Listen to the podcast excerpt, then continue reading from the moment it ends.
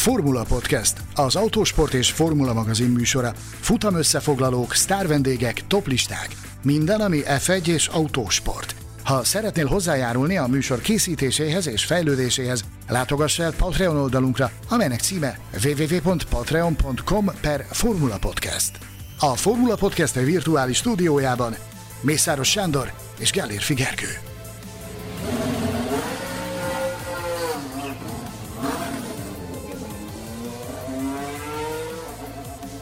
Der letzte Tanz, következik az utolsó tánc. Sebastian Vettel, négyszeres világbajnok, minden idők egyik legeredményesebb Formula 1-es versenyzője az előttünk álló dupla fordulóban lezárja roppant hosszúra nyúlt Formula 1-es pályafutását, és hát ugye úgy gondoltuk, hogy Sebastian Vettel van akkora formátumú és olyan jelentőségű versenyző, hogy egy külön adással búcsúztassuk el, amely kizárólag róla szól, és ebben az adásban a beszélgető partnereim nekem, akit amúgy Gellérfi Gergőnek hívnak, szóval a beszélgető partnereim állandó harcostársam Mészáros Sándor, valamint a Formula lapcsoport egyik lángoszlopa, Gobodics Tamás lesz, akivel kapcsolatban az adás végén majd egy izgalmas dologra is ki fogunk térni. Na de, most maradunk Fettelnél. Sziasztok, urak! Hello, üdvözlöm a hallgatókat, szia, kedves Gergő! Sziasztok, örülök, hogy itt lehetek. Azért is gondoltuk azt, hogy ilyen társaságban fogunk most beszélgetni, mert Fettellel kapcsolatban hárman három különböző, mondhatni nézőpontot képviselünk. Ugye Tomi azt hiszem nyugodtan elárulhatjuk a kedves hallgatóknak, vagy talán ők látták is ezt már a Formula Podcast Facebook csoportban, hogy mi Fettele kapcsolatban azért sok csörtét vívtunk itt, nem is tudom, 6-7-8 éves ismerettségünk során. Ugye hármunk közül te vagy az, aki gyakorlatilag a mondhatni gyerekkorod óta, vagy legalábbis ugye Fettel karrierjének kezdetétől szimpatizálsz Sebastian Fettellel, én vagyok az, akinek nagyon sokáig tartott őt megkedvelni, de karrierje végére sikerült, de voltak olyan időszakok, még mezei szurkolóként és nem újságíróként, amikor hát a pokolba kívántam őt így, ennyi év távlatából ezt is elmondhatjuk. És ugye itt van velünk Mészáros Sanyi, aki pedig szó szerint végignézte a test közelből Fettel egész Formula 1-es karrierjét. Ugye a legendássá nem esedett, a Formula Podcastben is el, többször elhangzott történet szerint te még szendvicset is kap kaptál Fetteltől valamikor nagyon régen itt a Hungaroringen, ugye? Bizony, bizony. Az abban, abban az évben volt, amikor az utolsó szezonját töltötte a a VSR nevezetű sorozatban, és az egyik utolsó futamát futotta a Kárli Motorsport kötelékében. Ez bizony akkor a szombati napon történt egy, egy kisebb csapat magyar újságíróval, de elég, elég, éppen elégszer sztoriztam már erről, nem tudom, hogy ezt el kell ismételnem századszor is, ezt a kis történetet. Szerintem részletesen nem. Tomi, neked meg akkor nagyjából jól mondom, hogy azért neked ő egy időben az abszolút kedvenc volt, ugye? Én nagyon kevés pilótának szurkoltam úgy igazából, és Fettel volt az egyik ilyen.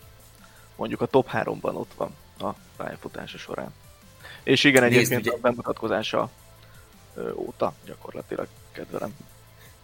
Én is nagyon kevés pilóta volt, akinek úgy igazán szurkoltam, de mivel ebből kettő Alonso és Webber volt, talán érthető, hogy miért nem rajongtam Fettelért egy időben.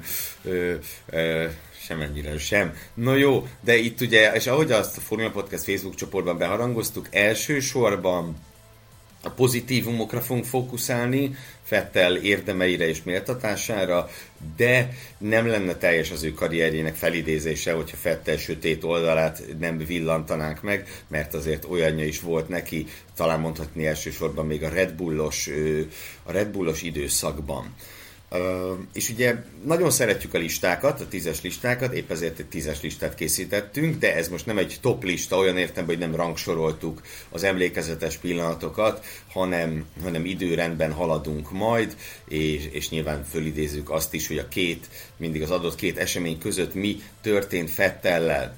És állandó hallgatóink azt is megszokhatták, hogy a mi listáink, tízes listáink nem múlhatnak el úgymond külön díjas, vagy honorary mention nélkül, és itt is van egy ilyenünk, egy olyan pillanat, ami voltak éppen Fettel Forma 1-es karrierje, vagy legalábbis Formula 1-es bemutatkozása előtt történt, ez pedig egy olyan rekord, amelyet valószínűleg mindörökké ő fog tartani, az úgynevezett 6 másodperces büntetés. Ugye aki esetleg nem tudná, Sebastian Fettel, ha jól emlékszem Törökországban, történt az az incidens, hogy élete első Formula 1-es sessionjén, ahol beugróként szabad edzésen vett részt, 6 másodperc után túllépte a box utcában a megengedett sebességet, ugye annyira ide, igyekezett ő már bemutatkozni a Forma 1-ben, és ezzel a minden idők leggyorsabban begyűjtött büntetése volt az övé. Viszont, ha jól emlékszem, azért akkoriban is már, nyilván elsősorban Sanyira nézek, te már ott ólálkodtál újságíróként a pedok környékén, Magyarországon mindenképpen. Szóval azért hallottunk Sebastian Fetterről mást is, nem csak azt, hogy szágoldozik a box utcában. Bizony, hogy hallottunk róla, ugye már akkor megérkeztek róla az első hírek, amikor, amikor elkezdte az autós pályafutását, ugyanis nagyon gyorsan rögtön a második szezonjában, akkor még működött a, a Formula BMW, ami egy nagy presztízsértékű sorozat volt Németországban. Azt rögtön a második autós szezonjában, 2004-ben megnyerte ezt a bajnokságot, mégpedig nem is akárhogyan, a 20 futamból 18-at sikerült neki behúzni első helyen, ami azért egy kiemelkedő teljesítmény volt. Aztán úgy akik akkoriban ö, jöttünk, mentünk a, a formautózás világában, az azért eljutott ez a hír bizony Magyarországra is, és mindenki érdeklődve figyelte, hogy mi fog ebből kisülni. Ami nekem nagyon megmaradt vele kapcsolatban az az, hogy ebben az időszakban nem volt annyira tisztázott, hogy most akkor ő a, a BMW versenyzője, vagy inkább a Red Bull versenyzője. Tehát amikor,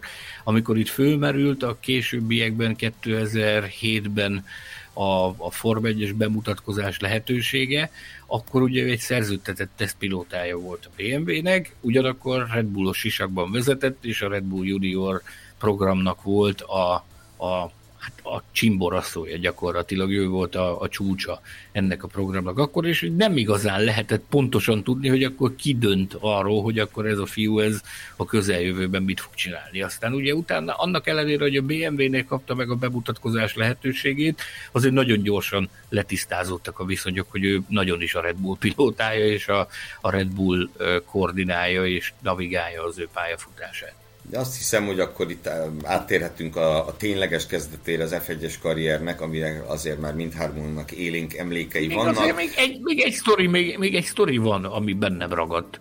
Bocsánat, hogy beléptem. Az az, hogy hogyan kezdődött a, a kapcsolata a Red Bull-lal. Erről, erről az évek során azért viszonylag keveset hallhattunk, de, de a közelmúltban konkrét módon kiderült, hogy ez, hogy ez hogyan történt. Ugye Fettel egy teljesen átlagos családnak a, a sarja, egy németországi kis valucskából, Heppenheimből származik. Az apukája Norbert Fettel, aki ugye közismert figurája, a, a pedok legendás apukáinak az egyike. Ő egy ácsmester, aki, aki a mai napig praktizál, és a mai napig űzi az ipart Heppenheimben. Ő, ő versenyezgetett különböző szériákban, innen jött a, a fertőzés Sebastian Fettel irányába, ami, ami, amivel elragadt őt a motorsportláz, és amikor elkezdett gokartozni, az ugye nagyon hamar ö, látható volt, hogy nem biztos, hogy ezt tartósan lehet rentábilisan csinálni azon a szinten, amin az ő családja mozgott, ezért ez az élelmes fiatalember ez elkezdett szponzorok után kutatni, meg szponzorokra vadászni, és küldött egy levelet a Red Bullnak is, és mint ezt nem is olyan régen megtudhattuk, valójában egy, egy sisakot kért a Red Bull-tól, hogy támogassák az ő pályafutását is sisakkal. Amit aztán ugye oda is nyomtak neki, és az jó alaposan végig is kísérte a pályafutásának a jelentős részét, az a, az a bizonyos Red Bull mintázatú sisak. Ez egy kicsit olyan egyébként, mint hogyha George Russellnek a PowerPoint prezentációját ilyen gyerekkori ö, köntösbe bújtatnánk, ez volt a Fetternek Aha. a PowerPointja, hogy levelet küldött Red Bullnak. Igen. Abszolút. Abszolút. No, de akkor térjünk rá a tényleges bemutatkozásra, tényleges F1-es verseny napi bemutatkozásra. 2007-ben járunk Indianapolisban, ugye mindenki, az is, aki egy kő alatt élte az életét, az is pontosan tudja, amikor azt mondom, hogy Robert Kubica a kanadai balesete, az, az egyik leghíresebb f jelenetsor, amelyet Robert Kubica csodával határos módon nem csak, hogy túlélt, hanem minimális lábsérülést szenvedett csak, de a következő futamot, az USA nagydíjat ki kellett hagynia, és, és a BMW Zauberbe az akkor már jó néhány szám szerint 7 szabad edzésen túl lévő Sebastian Fettel ülhetett be, és hát a szemöldökök azonnal, azonnal felvonódtak.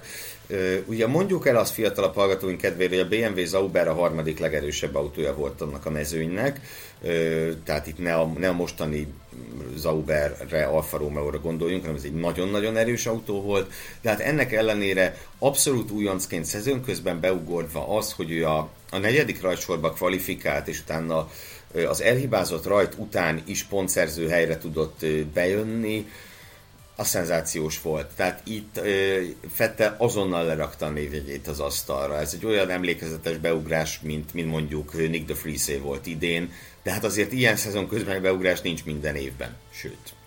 És ugye Fettel nagyon fiatal volt még akkor, ugye De Vries most már nem 19 éves. Tehát nála azért, nála azért ezt is érdemes megemlíteni, hogy ő akkor még egy tinédzser volt, és ugye abban az időben még ez nem volt mindennapos, hogy itt 18-9 éves gyerekek Forma 1 autóba ugrálnak. Én arra emlékszem, hogy még előtte, amikor szabad edzéseken beugrott, és ott első időket is produkált. Ugye szabad edzéseket, ha jól emlékszem, akkor még nem közvetítette a magyar televízió, de ha igen, akkor én biztosan nem néztem. Mert tudom, hogy este valami hír összefoglalóban akadtam rá, hogy Fettel, ki ez a Fettel egyébként, aki ilyeneket művel, és onnantól kezdtem én előtt követni. Úgyhogy, ha jól emlékszem, amúgy annyira nem volt ez brutál meglepetés már ezek után, az, hogy végül is ilyen jól debütált az első futamon. És az első időmérőjén egyébként. De javítsatok ki, hogyha ha tévedek. Én úgy emlékszem, hogy nekem ez annyira nem volt már nagy meglepetés, és szerintem akkoriban már, gondolom, már, már voltak ilyen nyilatkozatok róla, hogy hát ő lehet itt a következő Schumacher és németek következő nagy szupersztárja. Persze, meg nyilván persze nem volt ilyen extra mega szenzáció, de mégiscsak más a szabad edzés meg, amikor élesben mész. Ez egy újabb lépcső, amit meg kell ugrani, és hát, és hát megugrotta. Ugye egyébként ő tényleg baromi fiatal volt, versenypilótaként nem ő volt a legfiatalabb, aki bemutatkozott, viszont az első szabad edzésén Törökországban 2006-ban Ö, akkor bizony ő volt a legfiatalabb versenyző, aki F1-es versenyhétvégén vezetett, úgyhogy, úgyhogy tényleg nagyon-nagyon fiatalak. Nem a, nem a Verstappennek és Strollok korszaka volt még, volt még ez. És ami még eszembe jutott, az pedig az pedig az az emlékképem, ugye 2007-ben családdal, barátokkal követtem az F1-et, eszembe se volt, hogy majd én Form 1 újságíró leszek, de ugye nekem is megvolt itt szabad edzésekről ez a név, hogy a Sebastian Fettel, hogy őt villog meg minden, és úgy benne volt a levegőben, hogy még egy ennél is nagyobb dobást fog ő, fog ő, ő pattintani, de, és arra hiszem, hogy picit még csalódott is voltam a hetedik helyen. Nem mintha nem lett volna egy szenzációs eredmény, csak olyan, igen, hogy benne volt a levegőben, hogy most valami mega csodát fogunk látni. és hát, hogyha tovább mehetünk, a következő, amikor tényleg megtörtént a csoda, ahhoz egy bő évet kell ugranunk, de ugye ahogy mondtam, ilyenkor megtekintjük majd a köztes időszakokat is. A második nagyon emlékezetes pillanat a monzai döbbenetes győzelem. Na de mi történt abban a bő egy évben? Hát ugye mindeneket Fettel átült a Toro Rosszóba, a nem túl szép emlékű Scott Speed helyére, aki valószínűleg a legmenőbb nevű F1-es pilóta, de ezen és a pofoszkodásán kívül más nem nagyon mutatott. Ö, Sanyikám, erről az egy évről, vagy akár a nagy átülésről mi jut eszedbe? Ugye a Toro kötelékével hozták hírbe, ahogy mondtad, de ő ezzel párhuzamosan versenyzett a VSR-ben, mégpedig a Kárlinál. Ekkor történt, ekkor, ekkor történt az a bizonyos hungaroringi találkozás is, amit itt... Par- parizerezés. E, ki, ki bányáztam itt a, a Wikipédiának az útvesztőjéből azt, a, azt az információt, hogy ez július 14-15-én volt a hungaroringi VSR hétvége. A 2000 6-os, hát nem tudom, hogy mi van velem ma, bocsánat. A 2007-es Magyar Nagydíjat pedig augusztus 5-én futották, tehát ez gyakorlatilag nem sokkal a, a, a, a Magyar Nagydíj előtt versenyzett itt, mint VSR pilóta, és ez azért volt egészen különleges, mert már akkor voltak plegykák azzal kapcsolatban, hogy Scott Speedet, akit ugye jó alaposan megrázott Franz Tost az egyik versenyen, és elégedetlen volt a teljesítményével. Dulakodás Bizony, történt. amit egyébként az egyik fél azt állítja, hogy volt dulakodás, a másik fél pedig azt állítja, hogy nem volt dulakodás. Épp, a, épp most az amerikai hétvégén került szóba ez a téma a pedokban. Olyan ö, emberekkel beszélgettem, akik jelen voltak azon a hétvégén, és a, a, a, a Toro Rosso csapattagjai voltak, és ők mondták, hogy a Speed nekik állította, hogy volt megrázás, a TOS pedig azt állította, hogy nem volt megrázás, úgyhogy ezt bízunk mindenkinek a fantáziájára, hogy történt. Igen. De senki nem látta valójában, hogy volt-e vagy nem. Hát nem tudom megmondani erre a kérdésre, nem, nem foglalnék állást ebben a kérdésben. A, a sztori lényege az, hogy akkor, amikor a Hungaroringi VSR hétvége volt, akkor már voltak olyan plegykák, hogy a Fettel ö, átveszi a Speednek a helyét, tehát hogy amennyiben a Speedet dobják, akkor a Fettel lesz az utóda. Ezért is övezte kiemelt érdeklődés az ő Hungaroringi ténykedését a VSR-ben, aztán ugye eltelt az a néhány hét, és itt, itt debütált nálunk a, a Hungaroringen a Toro Rosso versenyzőjeként, itt futotta az első Toro versenyét a Form 1-ben. Igen, nem tudom, abból a bő egy évből, ami a bemutatkozás és a monzai győzelem között eltelt, én azt gondolom, hogy mindenek előtt a 2007-es japán nagydíj az, amit meg kell említeni, amikor ugye úgy tűnt, hogy, fe, hogy, hogy tényleg egy, egy mega csoda történik, érdemes visszanézni a jelenetet a Youtube-on, akinek nincs meg így fejből. Hamilton vezetett, mögötte jött Webber, mögötte Sebastian Vettel, ugye Webber a Red Bullban, Vettel pedig a fiók csapatban a Toro Rosso-ban, és nagyon úgy tűnt, hogy meg lehet a Red Bull első futamgyőzelme, mert Webber annak ellenére, hogy beleokádott a sisakjába a verseny folyamán, ugye ezt se hallgassuk el, annak ellenére úgy tűnt, hogy megverheti Louis Hamiltont, és aztán a safety car mögött összeütköztek Fettel, gyakorlatilag belement Webberbe, nagyon sok vita volt utána, hogy most ez kinek a hibája volt, volt, aki szerint Hamiltoné, volt, aki szerint a safety car verseny pilótájai, gyakorlatilag Webberen kívül mindenki fölmerült, mint potenciális elkövető, vagy védkás, és hát nyilván Fettel teljesen összeomlott, gondolhattuk volna, de egy hétre rá behozta a negyedik helyre Kínában az autót, vagy két hétre rá, na mindegy, és, és ugye ezzel lett meg az első tororosszós pontszerzés, és azt hiszem, hogy ekkor ezen a két futamon aztán tényleg láthattuk egyrészt azt, hogy milyen dolgok következnek még itt, meg hogy mekkora esőmenő ez a gyerek. Erre is azt hiszem, hogy külön érdemes lesz akár később kitérni, hogy mekkora esőmenő volt ez a gyerek. Csak annyit szeretnék ehhez hozzáfűzni, hogy akik nem nézték még akkor a Forma 1-et, vagy akik már elfelejtették, hogy milyen volt az a Fettel, azoknak ezek a, ahogy így most ezt lefestetted, hogy mi is történt akkor, ez alapján ilyen Max Verstappen-szerű tehetség körvonalazódhat szerintem. Tehát a Toro Rosso-val negyedik helyen autózni, meg harmadik helyen autózni egymás után. Illetve az, Így hogy az egyik, héten, az egyik héten őt kiáltják ki bűnbaknak, Mark Webber azt mondja, hogy ez egy hülye gyerek, és egyébként túl fiatal ahhoz, hogy itt legyen, és egyébként is mit csinál itt.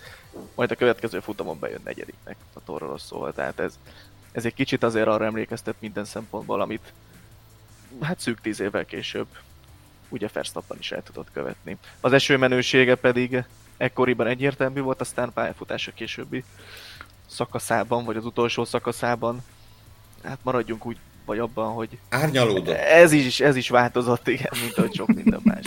Szerintem én úgy hiszem, erről fogunk beszélni külön, De egyébként, erről a részről. Egyébként nagyon jól rámutattál arra, hogy volt a levegőben egy ilyen Verstappen jelenség. Abszolút, nagyon is, nagyon is, nagyon is. Tehát mindenki azt nagyon rengetegen szimpatizáltak vele amiatt, hogy, hogy fiatal, és hogy ide jön a, a, a fiatal srác, hogy a Webber fogalmazott, a hülye gyerek ide jön, és itt, itt kifújja az órát a nagyobbaknak, ez, ezzel már akkor is nagyon sok hívet szerzett magának.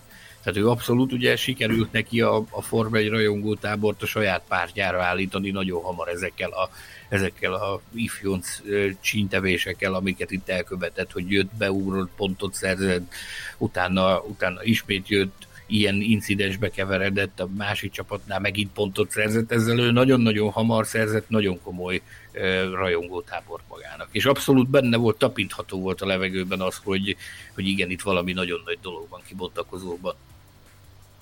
És akkor ugye elérkezünk tényleg a második pillanathoz, ahol ez az esőmenő mi volt, ez csak megerősödött. Monza 2008, a teljes döbbenet megint, akik nem emlékeznek, a Toro Rosso, ugye azért a 2010-es évek második felében, meg az elmúlt években idén nem annyira ez a csapat ott volt mondjuk a, a középmezőn sűrejében, de 2008-ban a 10-ből mondjuk, hogy kettő csapatnál volt egyértelműen jobb, a Hondánál és a, és a Force Indiánál, semmi másnál nem. És ugye ezzel a csapattal tudott Fettel, azok után például, hogy a szezon első öt versenyen gyakorlatilag célba se ért, tudta azt megcsinálni, hogy az utolsó hét futamon ő szerezte a negyedik legtöbb pontot. Ez egy egész elképesztő statisztika. Ugye a két bajnok esélyes Hamilton és Massa, valamint Fernando Alonso a feltámadó Renault-val, meg a falazással, Pikét, tudjátok, meg minden, csak ők szereztek több pontot Fettelnél, és hát nyilván innen is ki, emeljük ki gyorsan azt is, hogy 2008-ban ugye majdnem megfosztotta Lewis Hamilton a VB címétől, hiszen az a legendás Glock-féle előzés arra azért volt szükség, mert Fettel három-négy körrel a, a leintés előtt megelőzte a világbajnok aspiránst. Ö, igen, és hát nyilván a csúcs pedig a, a, a monzai győzelem volt, amiben számomra az volt a legdöbbenetesebb, hogy nem volt benne semmi káosz, hogy úgy mondjam. Tehát azon túl, hogy esett, itt nem voltak safety car fázisok, piros zászlók, őrületek, hanem oda ment és kifújta az orrát mindenkinek, ahogy a Sanyi mondani szokta. Hát ugye rögtön övé volt a pole pozíció, azzal indult a történet. Tehát, hogy, hogy konkrétan ez a csoda, ez már nem vasárnap kezdődött, és tényleg nem egy káosz volt, hanem teljesen értetetlen módon. A Conteo hívők már akkor is beszéltek ilyenről, hogy ez biztos, hogy ez valami megrendezett történet, de hát erről nem tudunk többet szerintem a mai napig. Szóval, hogy gyakorlatilag a egyik leggyengébb autóval. Hamiltonostól, Alonzostól mindenkit gyakorlatilag beleállított a földbe úgy, hogy ő még ugye mindig, ha jól tudom, 20, 20 éves volt gyakorlatilag, vagy 21, akkor már talán. Hát fiatalka, fiatalka volt, majd mindjárt kikeresem neked pontosan. És ugye ez a, a néhai Minardi 2006 elején, tehát mindössze kettő és fél évvel korábban lett új tulajdonosa a néhai Minardinak és új identitása. És ugye tudjuk, hogy a Minardi 21 éven át úgy volt az f hogy dobogót se szereztek, sőt az utolsó a csapat történetek alkonyán a pontszerzés is csoda számba ment, ugye egyszer Baumgartner Zsolt is végrehajtotta ezt a csodát. Na és ezzel a csapattal a hazai futamot Monzába megnyerni, Hát ilyen a világon nincsen, tényleg. Ugye egyébként 21 és egy pici volt Fettel ekkor, a mai napig a második legfiatalabb futamgyőztes, nyilván Max Verstappen ettől azért megfosztotta. Az igazat megvalva, az tényleg csodaként tartják számon. Nekem több ismerősöm is van, akik a Minardi korszak óta dolgoznak a, a, a akkor Scuderia Toro Rosso néven prosperáló istálónál, ami most Alfa Tauri néven fut, és a mai napig azt mondják, hogy erre egész egyszerűen nincsen magyarázat. nem az maradt meg, hogy egész hétvégén, ahogy ültünk a, a tévé előtt, az a, az a hát én nem is tudom, ilyen lélekromboló és ilyen végtelenül demoralizáló nagy szürkeség volt egész hétvégén Monzából, ami mindig napfényes, meg, meg, meg csodás hangulatú helyszín, és akkor egész egyszerűen jött ez a, ez, a, ez a jelenség, vagy én nem is tudom, hogy ezt minek mondjam, azt Fettel gyakorlatilag a vízen járt, és érinthetetlen volt gyakorlatilag egész hétvégén. Fantasztikus teljesítmény volt. Teljesen, és még annyit hadd fűzzek el hozzá gyorsan. Egyrészt ugye szoktunk ilyenkor korábbi adásokat ajánlatni, csináltunk egy olyan adást, szerintem egy szűk éve, ha jól emlékszem, hogy a tíz legnagyobb meglepetés az elmúlt évtizedekből, ajánlom szeretettel, nyilván igen magasra került a listán ez az esemény is. Na de hogy olyan, te nyilván volt itt, nem tudom, Pierre Gasly futamgyőzelem, mm, volt itt, itt, itt áll is meg, tehát csak az mérhető ö, a Fettelféle győzelemhez, de az nem, nem, nem. Az se. akik, akik megélték, hagyj fejezze be, akik megélték mindkettőt úgy, hogy közük volt a csapathoz, azok azt mondják, hogy nem lehet egy évszázadban sem említeni a kettőt. Annyival nagyobb jelentőségű volt a Fettelféle esőben aratott győzelem. Na, én most viszont másról akartam beszélni, amíg pedig arról, ugye, hogy mondjuk ott volt a Gázli győzelme, ami azért ahhoz kellettek a körülmények. Például, de mondhatnánk itt, mondhatnánk itt más hasonló megdöbbentő eredményeket is, de hogy e, e, az elmúlt mondjuk 15 évben szerintem három ilyen teljesen magyarázhatatlan esemény volt. Ugye ez, egy évre rá Giancarlo Fisichella majdnem győzelme és izomból pol pozíciója Spában, a mezőny konkrétan leggyengébbnek tűnő autójával, meg ugye Pastor Maldonado 12. Tehát szerintem ez a három volt az, ami tényleg értelmezhetetlen, felszakadozott a valóság szövete, és egy másik univerzumba kerültünk kicsit. Döbbenet a mai napig, ja. Én arra emlékszem egyébként ezzel a Monzával kapcsolatban még, hogy ugyan szurkoltam Fettelnek már akkor is, és mindig azt vártam, hogy most fog elfogyni, most fog hibázni, most felszárad a pálya, vagy történik valami, és már nem lesz elég jó az autó, és megelőzik, és, és most nincs előttem, de valami 10x másodperccel nyerte meg a futamot, tehát hogy nem arról volt hogy letolták a pályáról, és kivédekezte, hanem Tükör konkrétan sima. nem fogyott el egész hétvégén kör sima volt. Egyébként meg kell mondjam, nyilván akkor én is borzalmasan szurkoltam neki, tehát a, a, a, a, kis, a kis csapatok versenyzői, meg egyáltalán, hát nyilván nem lehetett nem örülni, hiszen minden jó érzésű ember örült Urak, a győzelemben. jegyzet nélkül, minden nélkül kérnék, kérdeznék egyet tőletek. Azt meg tudjátok-e mondani, hogy ki előtt, hogy kik előtt nyerte meg? Kik előtt befutva nyerte meg ezt a futamot Sebastian? Kovalainen, az biztos, hogy ő volt a második. Bizony. Hú, Heidfeld? Nem nyert, Tamás, Tib. Nincs Tib. Robert Kubica. Massa? Robert Kubica. Tényleg. Kubica? És Masszát mondtam volna, de akkor nem így kérdezted volna. Kovalainen és Robert Kubica volt a másik két dobogós. Kovalainen 12 és fél másodperccel, Robert Kubicát pedig 20,4 másodperccel lőzte meg. Tehát azért tudom, bekészültem. Na, és most beugrott, hogy akkoriban, ugye ez is változott azóta, de ez volt minden idők legfiatalabb dobogója, tehát ugye a dobogósok összéletkorát tekintve, akkor ez így volt, egy három ifjú titán, azt hittük mindháromból nagy versenyző lesz, Hát egyből nem lett, egyből nem lehetett, egyből meg lett. Ennyire elképesztően ugye... alakulnak sorsok és sorsok, hogy a, ha visszarepítem magam abba a korszakba, olyan 2005-6 környékére, arra tisztán emlékszem, hogy mekkora hírverés volt például Heikki Kovalainen körül, és hogy mekkora volt a Fettel körül. És a, a kezdeti időkben a Kovalainen körüli hype, az, az én benyomásom az volt, hogy sokkal nagyobb, az, hogy az, a, hú, hogy az, jön az újabb finn tehetség, ugye finn világbajnokok voltak, Rosberg, Hakinen, hogy ő lesz, akkor már itt volt a Reikönen is, ugye hogy óriási nagy volt a hype, hogy, hogy jön, a, jön a következő finn, aki világbajnoki címhez juthat, és akkor ugye ott volt a Fettel is. Róla is beszéltek, meg beszéltünk, nyilvánvalóan, mint potenciális későbbi Form 1 aspiránsról, meg világbajnok aspiránsról, de nekem, ha, ha felidézem az emlékeimet, az a benyomásom, hogy Kovalainen körül sokkal-sokkal nagyobb volt a sztori. És akkor most... Persze. Mo- Figyelj, bocs, a Kovalainen a Hamiltonnal egyszerre érkezett, és ugye az előző évben, 2006-ban a Renault döbbenetesen jó volt, a McLarennek meg a hát a Honda korszakig talán az volt a mélypontja, a 2006. Tehát simán az volt a várakozás, hogy a, a két új fiú közül majd a Kovalainen lesz az, aki, aki berobban és minden. Hát nem így lett. Na most akkor ehhez képest mondom azt, hogy itt volt az idei Magyar Nagydíj, ugye amikor bár tudtuk, hogy ugye itt jelentette be a Hungaroring egy csütörtökön fettel azt, hogy a szezon végén szögre akasztja a bukós isakot. Itt volt ezen a hétvégén Heikki Kovalainen is akivel, aki olyan messze került a Forma 1 hogy annál messzebbre nem is tudom, hogy lehet-e kerülni. Tehát a, a, Japán, a Japán rally bajnokságban lett bajnok idén, ami azért valljuk be őszintén, hogy azért autosport, autosport az értelmező kéziszótár szerint, de azért az olyan messze van, mint Makó Jeruzsálemtől.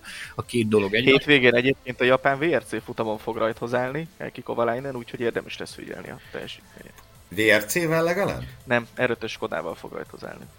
Nem baj. Áskodával kell a pont neki, azt beírtuk neki a pontot, a szimpátiát és a szurkolást. No de olyan messze került Kovalainen a, a Forma 1-es pedoktól, hogy, hogy ahogy idejött a magyar nagydíjra, a Finn televízió hozta magába, mint, mint szakértőt, ugye, mint korábbi magyar nagydíj győztest 2008-ból, hogy, hogy gyakorlatilag úgy kellett bemutatkoznia az égvilágon mindenkinek. Tehát újságírók, meg tévériporterek voltak, akik nem ismerték föl, hogy az ő annyira régen láttuk a Forma a házatáján, hogy ugyan nagyságrendileg ugyanazokkal az esélyekkel érkeztek a Forma 1-be, és hogy sorsok és sorsok között mekkora különbségek vannak, hogy, hogy belőle ez lett, a Fettelből pedig egy, hát ki kell mondani, óriási legenda óriási legenda. Óriási legenda lesz, és ugye ezzel a monzai győzelemmel indult el a legendálvá válás útján. Ugrunk ismételten egy nagyjából egy bő másfél évet a 2010-es török nagydíjig,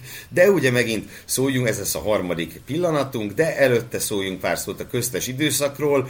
2009 egyértelműen Sebastian Vettel felemelkedésének nevezhető, és a Red Bull felemelkedése egyúttal, hiszen ugye a nagy szabályváltozások után ki ne emlékezne, a Brown GP és a Red Bull átugrották a mezőnyt, és a mezőny második feléből a két élcsapattá váltak arra a szezonra, és tulajdonképpen ugye azóta is, a jól számolom, akkor az összes egyéni és konstruktőri címet ez a két csapat nyerte meg, nyilván már Mercedes néven a, a Brown GP.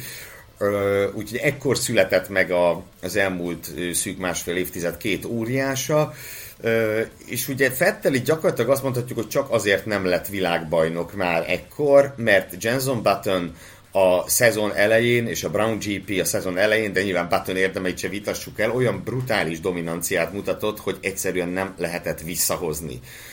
Nem lehetett visszahozni azt a, azt a hátrányt, amit összejött, de ugye Fettel az esőmenőségre újfent ráerősített, Kínában volt például egy szenzációs, szenzációs győzelme, és a, és a szezon végén, amikor ugye a Brown GP azért már, már el-el süllyedt, hát akkor azért megmutatta, hogy, hogy vele itt a jövőben is számolni kell. Igen, de azt azért tegyük hozzá, hogy itt Fettel azért sem lett világbajnok, mert a szezon második felében a Red Bull motorja az gyakorlatilag ilyen két versenyenként megadta magát, rajtbüntetés, hátulról indulunk, neki is, meg ugye Webbernek is több ilyenje volt. Tehát ott még hogyha bárki reménykedett volna abban, hogy, hogy még itt a Red Bull fordíthat, ezekkel gyakorlatilag lából lőtték saját magukat, és ugye várni kellett 2010-ig arra, hogy tényleges esélyük legyen, de hát az meg ugye elég sok, sok esélyes történet volt. Sok esélyes történet volt, és erre is ki fogunk majd térni. Ugye az említett török nagydíjig Fettel egy ilyen felemás szezonnal érkezett el. Az időmérős dominancia az már a szezon elején világos volt, de hát ugye az első két győzelmet egyaránt elbukta önhibáján kívül autóhiba miatt. Bahreinben ugye megkotlott az autó és visszaesett, emlékszünk egy Charles Leclerc nevű fickóra, ugye, aki egész hasonlóan járt sok évvel később. Ausztráliában műszakiba miatt kavicságyba zuhant, igen, igen, igen, de hogy voltak szép pillanata is. Na, és akkor megérkezünk Törökországba, ugye Mark Webber a csapattárs, és, és úgy látsz, ekkora azért már körvonalazódott, hogy ez egy három szereplős bajnokság lesz, ami a csapatokat illeti, tehát hogy Red Bull, Ferrari és a McLaren is harcban lesz a bajnoki címért, és úgy érkeztünk meg Törökországba, hogy Fettel és Webber pont egyenlőséggel vezették a világbajnokságot. Hát aztán mi történt Törökországban? Sanyi, ennek azt hiszem te vagy a... Le... Te láttad ezt a legközelebbről közülünk.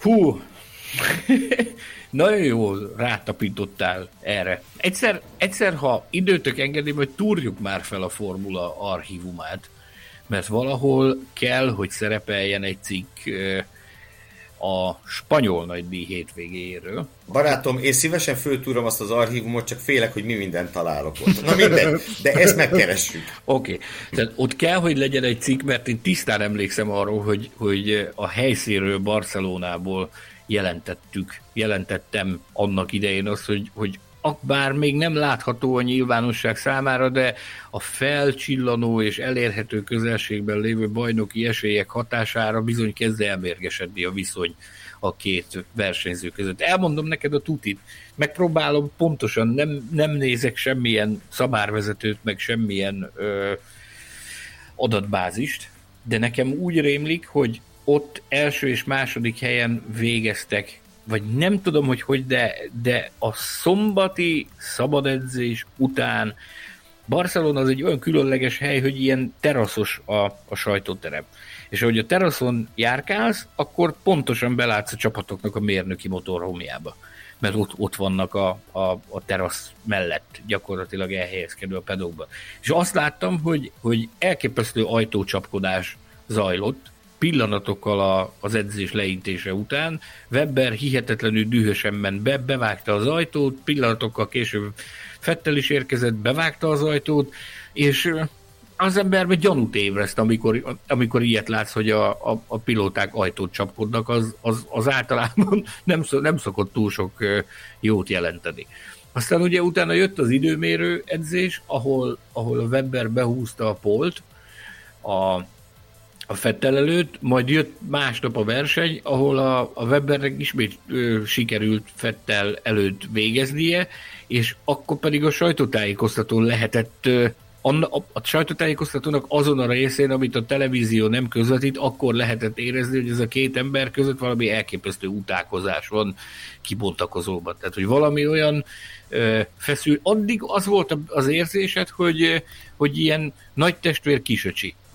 Szerintem ezzel egyetértetek, hogyha felidézitek az emlékeiteket. Nem így volt? Hát abszolút. Hát azzal a 2008-as hülye gyerek nekem jött elszólással mondjuk már esetleg sejtettük volna, hogy itt mi lesz majd közöttük, de Valóban. És ugye Persze, ez még de... a közös pályafutásuk eleje volt gyakorlatilag, tehát itt még ugye 2009 az én nyugis volt.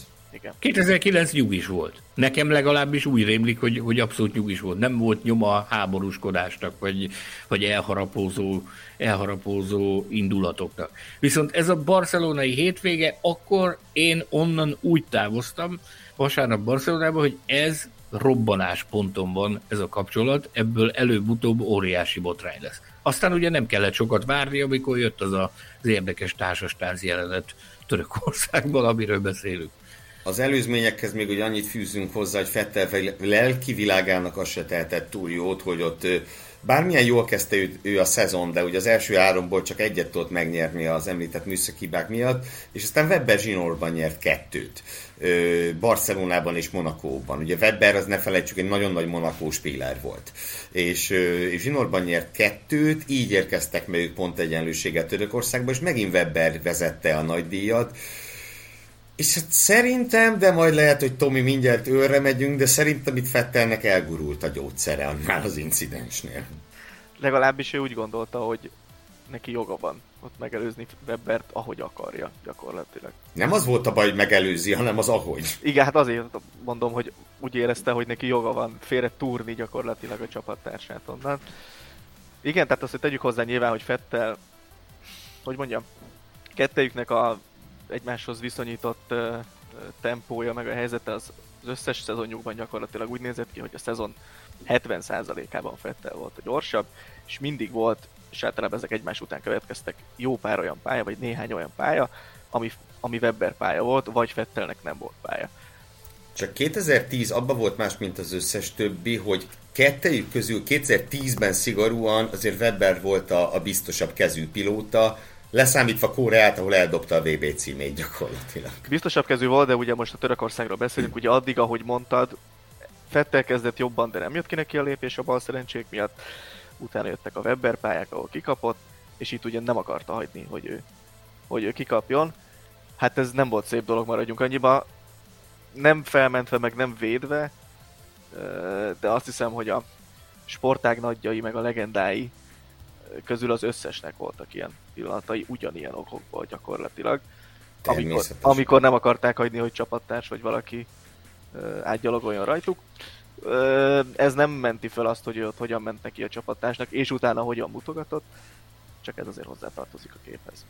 Ennyi. Egyébként nagyon érdekes, ha megnézed, a karrier alkonyán is volt neki egy ilyenje, ugye Löklerrel Interlagosban 19-ben gyakorlatilag lemásolták ezt a, ezt az incidenst, ugyanaz egymás mellett kicsit oldalra húz. Gyakorlatilag, ú, már látom most az...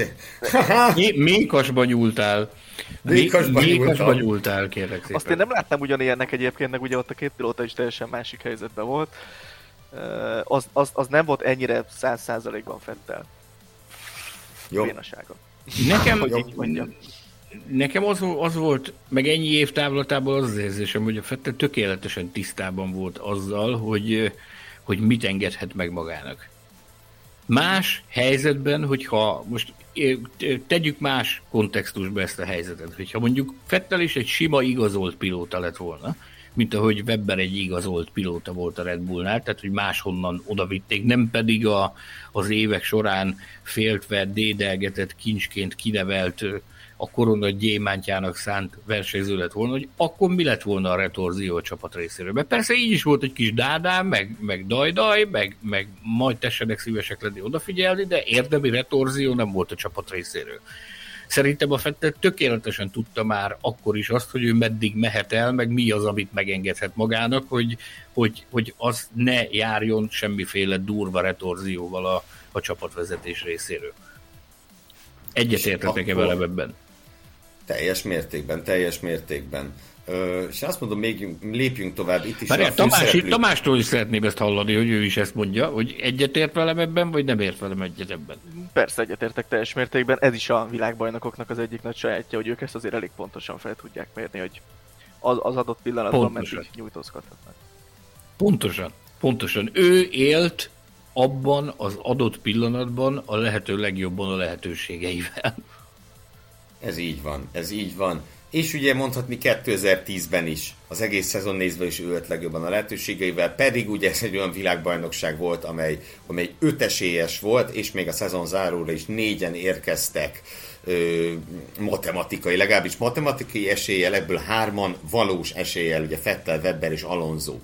És ö, Ugye itt a nagy bajnoki fordítások között mindenek előtt Kimi Räikkönenét szoktuk emlegetni 2007-ből teljes joggal, de én azt gondolom, hogy Fettelé is, is van azon a polcon, mint Räikkönené, mert ha megnézzük, öt futammal a vége előtt ötödik volt. Tehát öttel a véget ötödik volt a tabellán. Négyel a vége előtt negyedik volt a tabellán. Hárommal a vége előtt hanyadik volt, továbbra is negyedik volt a tabellán három futammal a vége előtt. Bocsánat, nem, nem, félrebeszél. Kettővel a vége előtt. Korea, ugye onnan már csak kettő volt hátra, és még mindig negyedik volt a tabellán. Úgy, hogy ugye a, idézzük fel a koreai nagydíjat a Red Nullt követően, amikor ugye Webber falba vágta az autót, Fettel alatt meg megállt, akkor Alonso 25 ponttal volt Fettel előtt, Webber 14-jel és Hamilton 4-jel, sőt, Fettel nyakán még Jenson Button is ott loholt.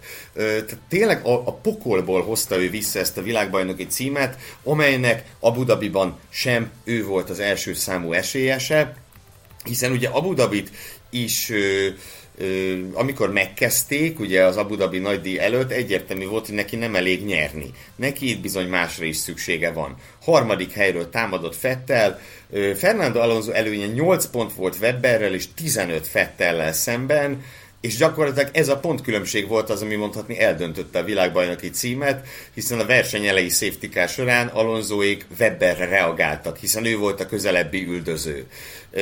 És a többi meg már történelem. Vitali Petrov személyében íródott a történelem aznap, Sebastian Vettel pedig minden idők legfiatalabb F1-es világbajnoka lett, és ugye ezt még Max Verstappen se döntötte meg ezt a, ezt a rekordot.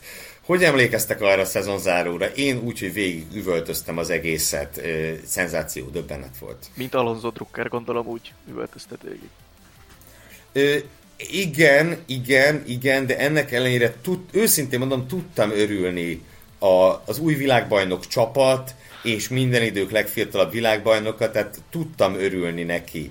Nyilván jobban örültem volna Alonso vagy akár Webber győzelmének, de én eh, gyakorlatilag úgy ültem le nézni ezt a szezonzárót, hogy én boldogan fogok fölkelni. Annyira mert... tudtál örülni, hogy azóta nincs hajad elől, nem? Tudod, volt még három éve Fettelnek, majd beszélünk. Na, hogy emlékeztek ti erre a Annyira tudtál örülni, hogy azóta nincs hajad elől, én ezt a megállapítást. Ez hát emlékezetes este volt, drága jó Istenem, még aludni se tudtam előttes, de annyira a világbajnoki harc lázában égtünk mindannyian. E, valam, akik akkoriban is itt tettünk, vettünk a, a formula szerkesztőségében, hát hajberesztő volt. Hajberesztő volt. Az ember nem hitt a szemének, hogy egy, hogy egy ilyen kvalitású ember, mint Petrov lesz a mérleg nyelve azon a versenyen. Amikor az oroszok segítik a németeket, ugye? Furcsa, furcsa. Nem, ezt, ezt nem mindennapos történet.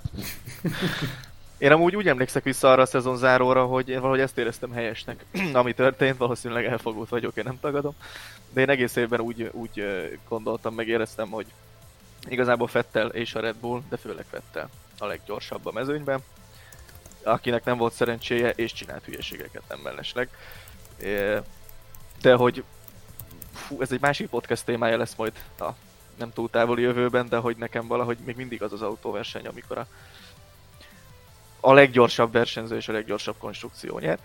Úgyhogy ez valahogy helyesnek éreztem, hogy ő lett ott a világbajnok. Mondjuk azt nem gondoltam, ami utána a következő években ugye összejött neki, de szerintem itt azért az még ennyire nem volt egyértelmű, hogy, hogy ez fog következni. Nekem az egyik legemlékezetesebb ö, csapatrádiós beszélgetése ez a versenyhez fűződik, ugye amikor befutott Fettel, de meg kellett várni, hogy Alonso beérjen, és ne szerezzen elég pontot, vagy Webber esetleg ne szerezzen elég pontot. És ugye a versenymérnek azt mondta, hogy napsugaram, sunshine, várjál, várjál kicsit, várjál kicsit, és akkor utána meg volt, hogy na akkor megvan.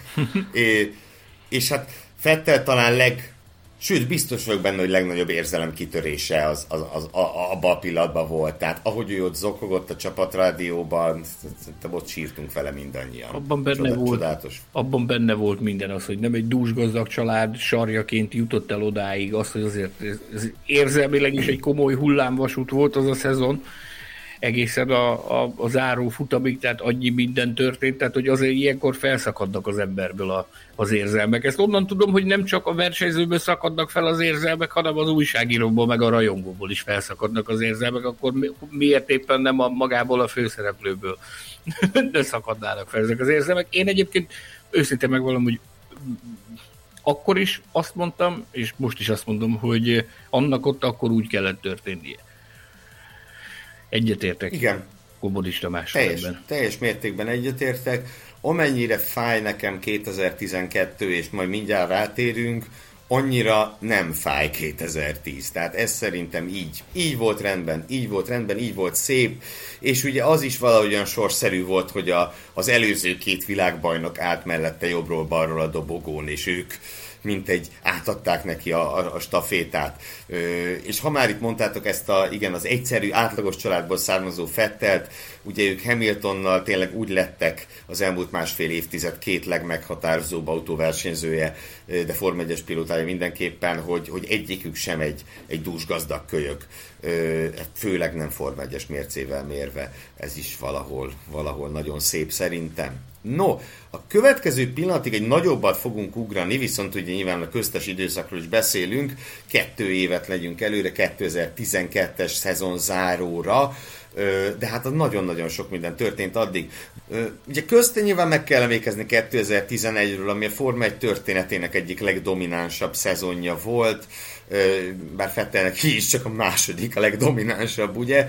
Nagyon érdekes egyébként, hogy csináltunk egy olyan adást nem annyira régen, hogy a 10 legdominánsabb világbajnoki cím, és ugye ott Fettel mindkét szezonja, 11-13 is, is, is, is ott, ott mozgott az első 10 környékén, Viszont ha a legszorosabb szezonokat nézzük, akkor a 10-12 az meg ott van a legszorosabbak között. Ez a Fettel nyert két simát, meg két fordítottat mondhatni. Ugye a 11-es szezon elsősorban a, a pólokról marad emlékezetes, ugye ott a, a 19-ből 15 pól pozíció az, az tényleg teljesen agyament teljesítmény. Az, hogy összesen csak kétszer nem volt a dobogón, amikor ugye Németországban hibázgatott, Abu Dhabiban meg egyet hibázott, de az nagy volt, ezen kívül mindig dobogós volt, és harmadik is csak egyszer lett, tehát ez azért közelítette Schumachernek a 2002-es produkcióját, ha el sem érte. Meg én még azt tenném hozzá, hogy 2011 nekem a, izé, szerintem ott a legnagyobb kárvallottja annak az évnek Jenson Button, aki szintén élete szezonját futotta ö, jobbat, mint a 2009-es bajnoki szezon, de hát ennyire volt elég, mert a Red Bull is és Fettel is csúcsformában volt, így aztán ugye Button három győzelemig juthatott, közte a nagyon emlékezetes üldöző verseny Kanadában. De és akkor ezzel itt lezárva magam részéről, számomra a négy közül a legkevésbé emlékezetes, így mondanám a 11-es szezon. Számotokra is jól van. Nyilván ezért sem került be egy pillanat sem a, a válogatásba innen. Bezek 2012, ugye ez egy teljesen más, teljesen más történet volt az olasz nagydíjig a szezon hajrá előtt, ugye az utolsó európai verseny. Az olasz nagydíjig Fettel nyert egy, azaz egy darab futamot, és hát ismét úgy mennek ki a szezon hajrájának, hogy negyedik volt a pontversenyben. Tegyük hozzá, hogy a két McLaren nagyon közel volt hozzá Alonzónak, viszont ugye tetemes előnye volt annak ellenére, hogy Roman Grosjean úgy döntött Spában, hogy megpróbálja meggyilkolni. Na jó, ez azért túlzás volt, de nem túl nagy. Szóval Szóval 12-ben azért ezt nem úgy nézett ki, hogy Sebastian Vettel világbajnok lesz, amíg el nem kezdődött a nagy őszi hadjárat. A nagy ázsiai hadjárat mondhatjuk. Ugye, hát ha emlékeztek, négyből négy Ázsiában, és ott, ott hirtelen nagyon megváltozott a világ. Ugye Sebastian Vettel Monzával bezárólag szerzett 140 pontot, ehhez csapott hozzá négy futam alatt százat azért ez, azért ez, azért ez nagyon kemény. És akkor amiről ugye, aztán volt még ott egy Varga betű a történetben, ugye Abu Dhabiban kizárták az időmérőről, és csak harmadik lett. Az Egyesült Államokban föltartotta úgy a szép emlékű Narány Kártikáján egy kicsit, és így érkeztünk el Brazíliába, ahol ugye úgy nézett ki a helyzet, hogy, hogy Fettel 13 ponttal vezetett Alonso előtt. Tehát, és, és azért az egyértelmű volt, szerintem ezt a Fetter rajongók is elismerik, majd mindjárt nyilatkozott Tomi, hogy a két autó közül azért a Red Bull a jobb, vagy volt a jobb. Az a Ferrari nagyjából a negyedik legjobb autó volt abban az évben, de a harmadiknál semmiképp se lehet előrébb rakni. Reménytelennek tűnt Alonso helyzete, és aztán gyakorlatilag Mark Webber és Bruno Senna közös erőfeszítéssel adtak némi reményt Alonzónak. Mit mondtál, Tomi, a Brazil nagydi első körében? Elbírja-e a podcast? Én arra emlékszem erről a futamról, hogy kedves drága jó apámmal néztük azt a versenyt, akiről azt kell tudni, hogy soha egyetlen másodpercig sem szurkoltunk ugyanannak a versenyzőnek. So, tehát ne, ne, nem ezen a futamon, hanem így összességében a történelem során. 97 herez volt nekem az első futam, amit láttam, és azóta mindig egymás ellen szurkoltunk. Azt megnéztem futam... volna egy, egy ilyen vasárnapi húslevesezést a idősebb és ifjabb Gobodics között, hogy, hogy hogy zajlott az. Hát nem voltak egyszerű, nem voltak egyszerű dolgok, bár hozzáteszem, hogy az elmúlt években sem lettek egyszerűbbek, úgyhogy, úgyhogy a feszültség mindig adott. Ritkábban is megyünk vasárnaponként, de ez most minden. Úgyhogy gyakorlatilag ugye én Fettelnek szorítottam, ő pedig Alonzónak szorított, mert hát egy gyengébb autó, stb. stb. stb. stb és az első körben ő felüvöltött, hogy van Isten. Ú, hát ott azért én is mondtam egy-két dolgot, amiket most nem fogok megismételni, de ti ismertek, tudjátok, hogy ez mi lehetett most... körülbelül. Úgyhogy... De válaszolj. Igen. Úgyhogy...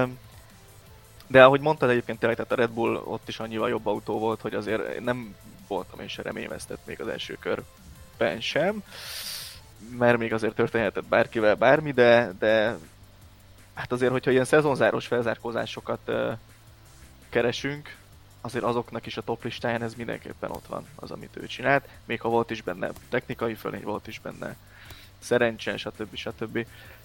De ezt meg kellett csinálni. Ezt meg kellett csinálni, pontosan ezt meg kellett csinálni, igen. Én bevallom őszintén, hogy nekem tártva maradt a szám, meg megállt bennem az ütőjén, amikor azt láttam, hogy a, a mezőny végén van forgalomban szemben, és fánkozva próbálja megtalálni a helyes irányt. Hát a, akkor ott abban a pillanatban az ember szerintem óhatatlanul is átfutott az, hogy lehet, hogy ennek a sztorinak itt a vége.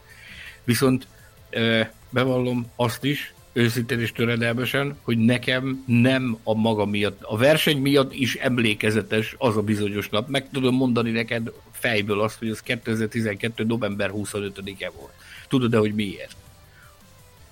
Ez Katalin név. Nem. Ó, ja persze, hogy Katalin nap, és a magyar futball napja is. Katalin névnap, és a feleségem az hasonlóan az anyósomat is Katalinnak hívják, aki akkor még nem volt az anyósom, és akkor gondolkodtunk rajta, hogy egy, egy VB döntő napján azért ott mindig rengeteg tennivaló van, amit az előkészületek online-on is nagyon sokat dolgoztunk azon a napon, és én, én ki nem látszottam a munkából kora reggeltől fogva, és akkor gondolkodtunk, hogy szaladjunk el felköszönteni, vagy sem. 12 kilométerre lakik tőlük anyósom, és akkor arra azt mondtam, hogy jó, üsse kavics, akkor menjünk. És soha nem fogom elfelejteni, én kifordultam a főútra, nyomtam egy, egy parkettát, ahogy, az, ahogy az, az hivatalos, amikor az ember rohan a VB döntő napján, és aznap kaptam meg az életem első gyorshajtási bírságot. Úgyhogy ez nekem ez egy 30 ezeres nap volt. később, később szereztem erről tudomást, de arra az az, az érzés, az volt az életem első gyorshajtása, és az a mai napig megvan bennem, amikor tehetetlenül, nem tudom én, 80-nal elsuhansz a, a trafipaxos autó mellett. Biztos volt már nekem is, amikor már fogod a fel, hogy úristen, mit csináltam. Úgyhogy egy, egy, hát nekem volt egy így indult az a nap, és id, időben visszaértünk, és, és utána jött ez a, ez a... Bocsánat, hogy ezt megosztottam, de ez bennem, ez maradandó nyomokat hagyott.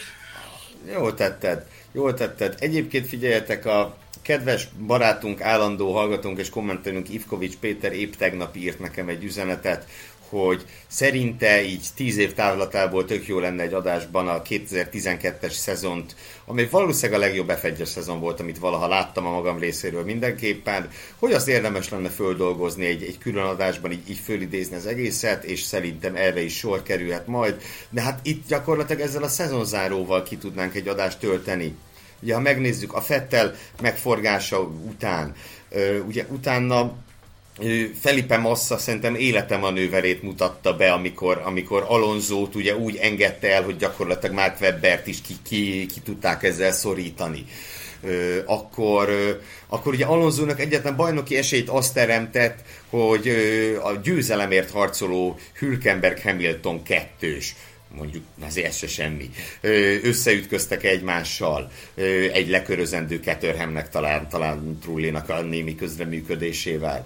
Aztán és hát ugye ott volt a vége, amikor Fettel már bajnoki pozícióban volt, és volt egy nagyon csúnya vízátfolyás a pályán, amelyen végül Paul di Resta szállt el, és így ért véget a verseny safety car mögött. De ugye Jenson Button elmondta, hogy pár másodperc előtt az ő autója is megingott azon a vízátfolyáson, és ugye ha ő ott belevágja a falba, akkor, akkor Alonso a világbajnok, ugye? Tehát, hogy tényleg egy teljes téboly és őrület volt az az egész, az az egész verseny, meg hogy ez volt a McLaren utolsó győzelme egészen Daniel Ricciardo tavalyi hőstették, fene gondolta volna ezt akkor, meg hogy Jenson Button legutolsó F1-es győzelme lesz ez.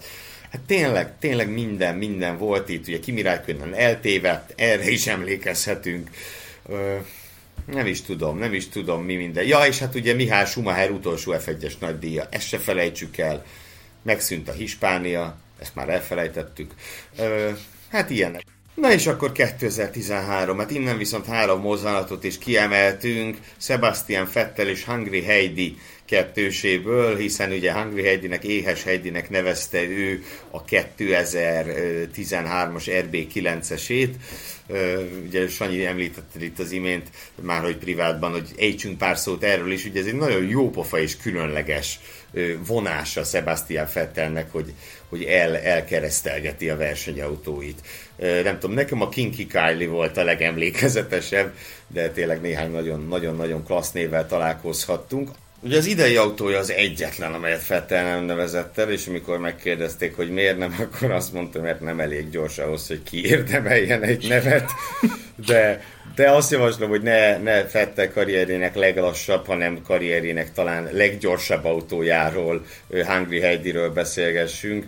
És ugye az első mozzanat, amit kiválasztottunk, az a a Multi 21, a 2013-as Malány nagydíj, amelyről talán azt mondhatjuk szerintem mindenképpen, hogy ez a, a fette sötét oldalának, ami van neki, a leg, legkomolyabban itt, itt nyilvánult meg, ugye? Akárhogy szépítjük, ez bizony így van. Nem, nem tudom megvédeni én sem azt a történetet. Nyilván most itt is fel tudom hozni azt, hogy mondjatok még egy olyan háromszoros regnáló címvédőt, aki akinek szólnak, hogy be kell állni a csapattárs mögé, és azt mindenféle probléma nélkül megteszi. Nem hiszem, hogy van ilyen. Ettől függetlenül, ahogy ő ezt megint kezelte, tehát nem is az, hogy amit tett, hanem ahogy azt az egészet kezelte, majd utána bocsánatot kért, de hát, de hát az már ugye amúgy kit érdekelt. Szóval és most, ez... de visszavonta utána a bocsánat kérést, tehát ja. ugye a Webbert azért már, meg a Hornert a Fettel ügyvédei hívogatták a Webber könyve szerint legalábbis. Szóval nekem se azzal volt ott a bajom, amit csinált, hanem ami utána következett, mert az, az nagyon-nagyon méltatlan volt. hogy amikor neki esett Webber a, a, a cooldownba, ugye ott se nagyon nem sikerült így reagálni semmit, meg az egész, tehát ez nem volt szerintem elegáns. De ott ugye mégis mit, mit tudott van szerencsétlen reagálni? Hát ő volt a... Hát legalább annyit, hogy bocs. De hát ott azzal hmm. nincs előrébb, hogy amúgy tudom, két körön keresztül leturtalak a francba a pályáról, amúgy bocs, tehát hogy nem hiszem, hogy Webber ezt különösebben értékelte volna, vagy számított volna neki. Hülyeség volt az egész az elejétől kezdve, amit ott, amit ott bűvelt. Uh, gyanítom, hogy az ilyen húzásai, mert azért kisebb, vagy apróbb, vagy, vagy nem ilyen jelentős, vagy amiből nem lett ekkora botrány, azért voltak neki több is. Gyanítom, hogy az ilyenek jelentősen hozzájárultak ahhoz, hogy te például úgy viszonyultál hozzá, ahogy. Jelentősen. Ezt fogalmazhatunk így nyugodtan. És én azt gondolom, hogy nyilván ami elkezdődött 2010 Isztambulban Fettel és Weber között, az ugye itt nem is tudom, csúcsosodott ki, vagy hogy mondhatjuk. És ugye Weber utóbb úgy emlékezett vissza, hogy az egész F1-es karrierjére gyakorlatilag pontot tett ez a, ez a történet. Azért biztos, hogy elfogult vagyok, ezt nem győzöm hangsúlyozni, mert tényleg Fettel az egyik kedvenc pilótám volt. De azért Mark Webber Forma 1-es karrierjére leginkább azt tett pontot, hogy nem tudta legyőzni Fettelt úgy nagyjából egyszer se. Ahogy mondtam már nem olyan régen, ugye néhány futam erejéig mindig meg tudta verni, mindig voltak olyan pályái, majd jöttek ezek a balhék mind a kettejük részéről. Ennél az esetnél nyilvánvalóan Fettel volt az, akinek nem kellett volna ilyet csinálni, de azért hogy mondjam, itt nem csak Fettelben gyűlt össze valami, hanem itt azért Webberben is ott volt az előző négy év gyakorlatilag, amikor végig kikapott. Uh, úgyhogy itt, itt azt hiszem, hogy, hogy itt nem a karrierére tett ez pontot, hanem úgy nagyjából a kettejük viszonyára, meg a Red Bullos pályafutására.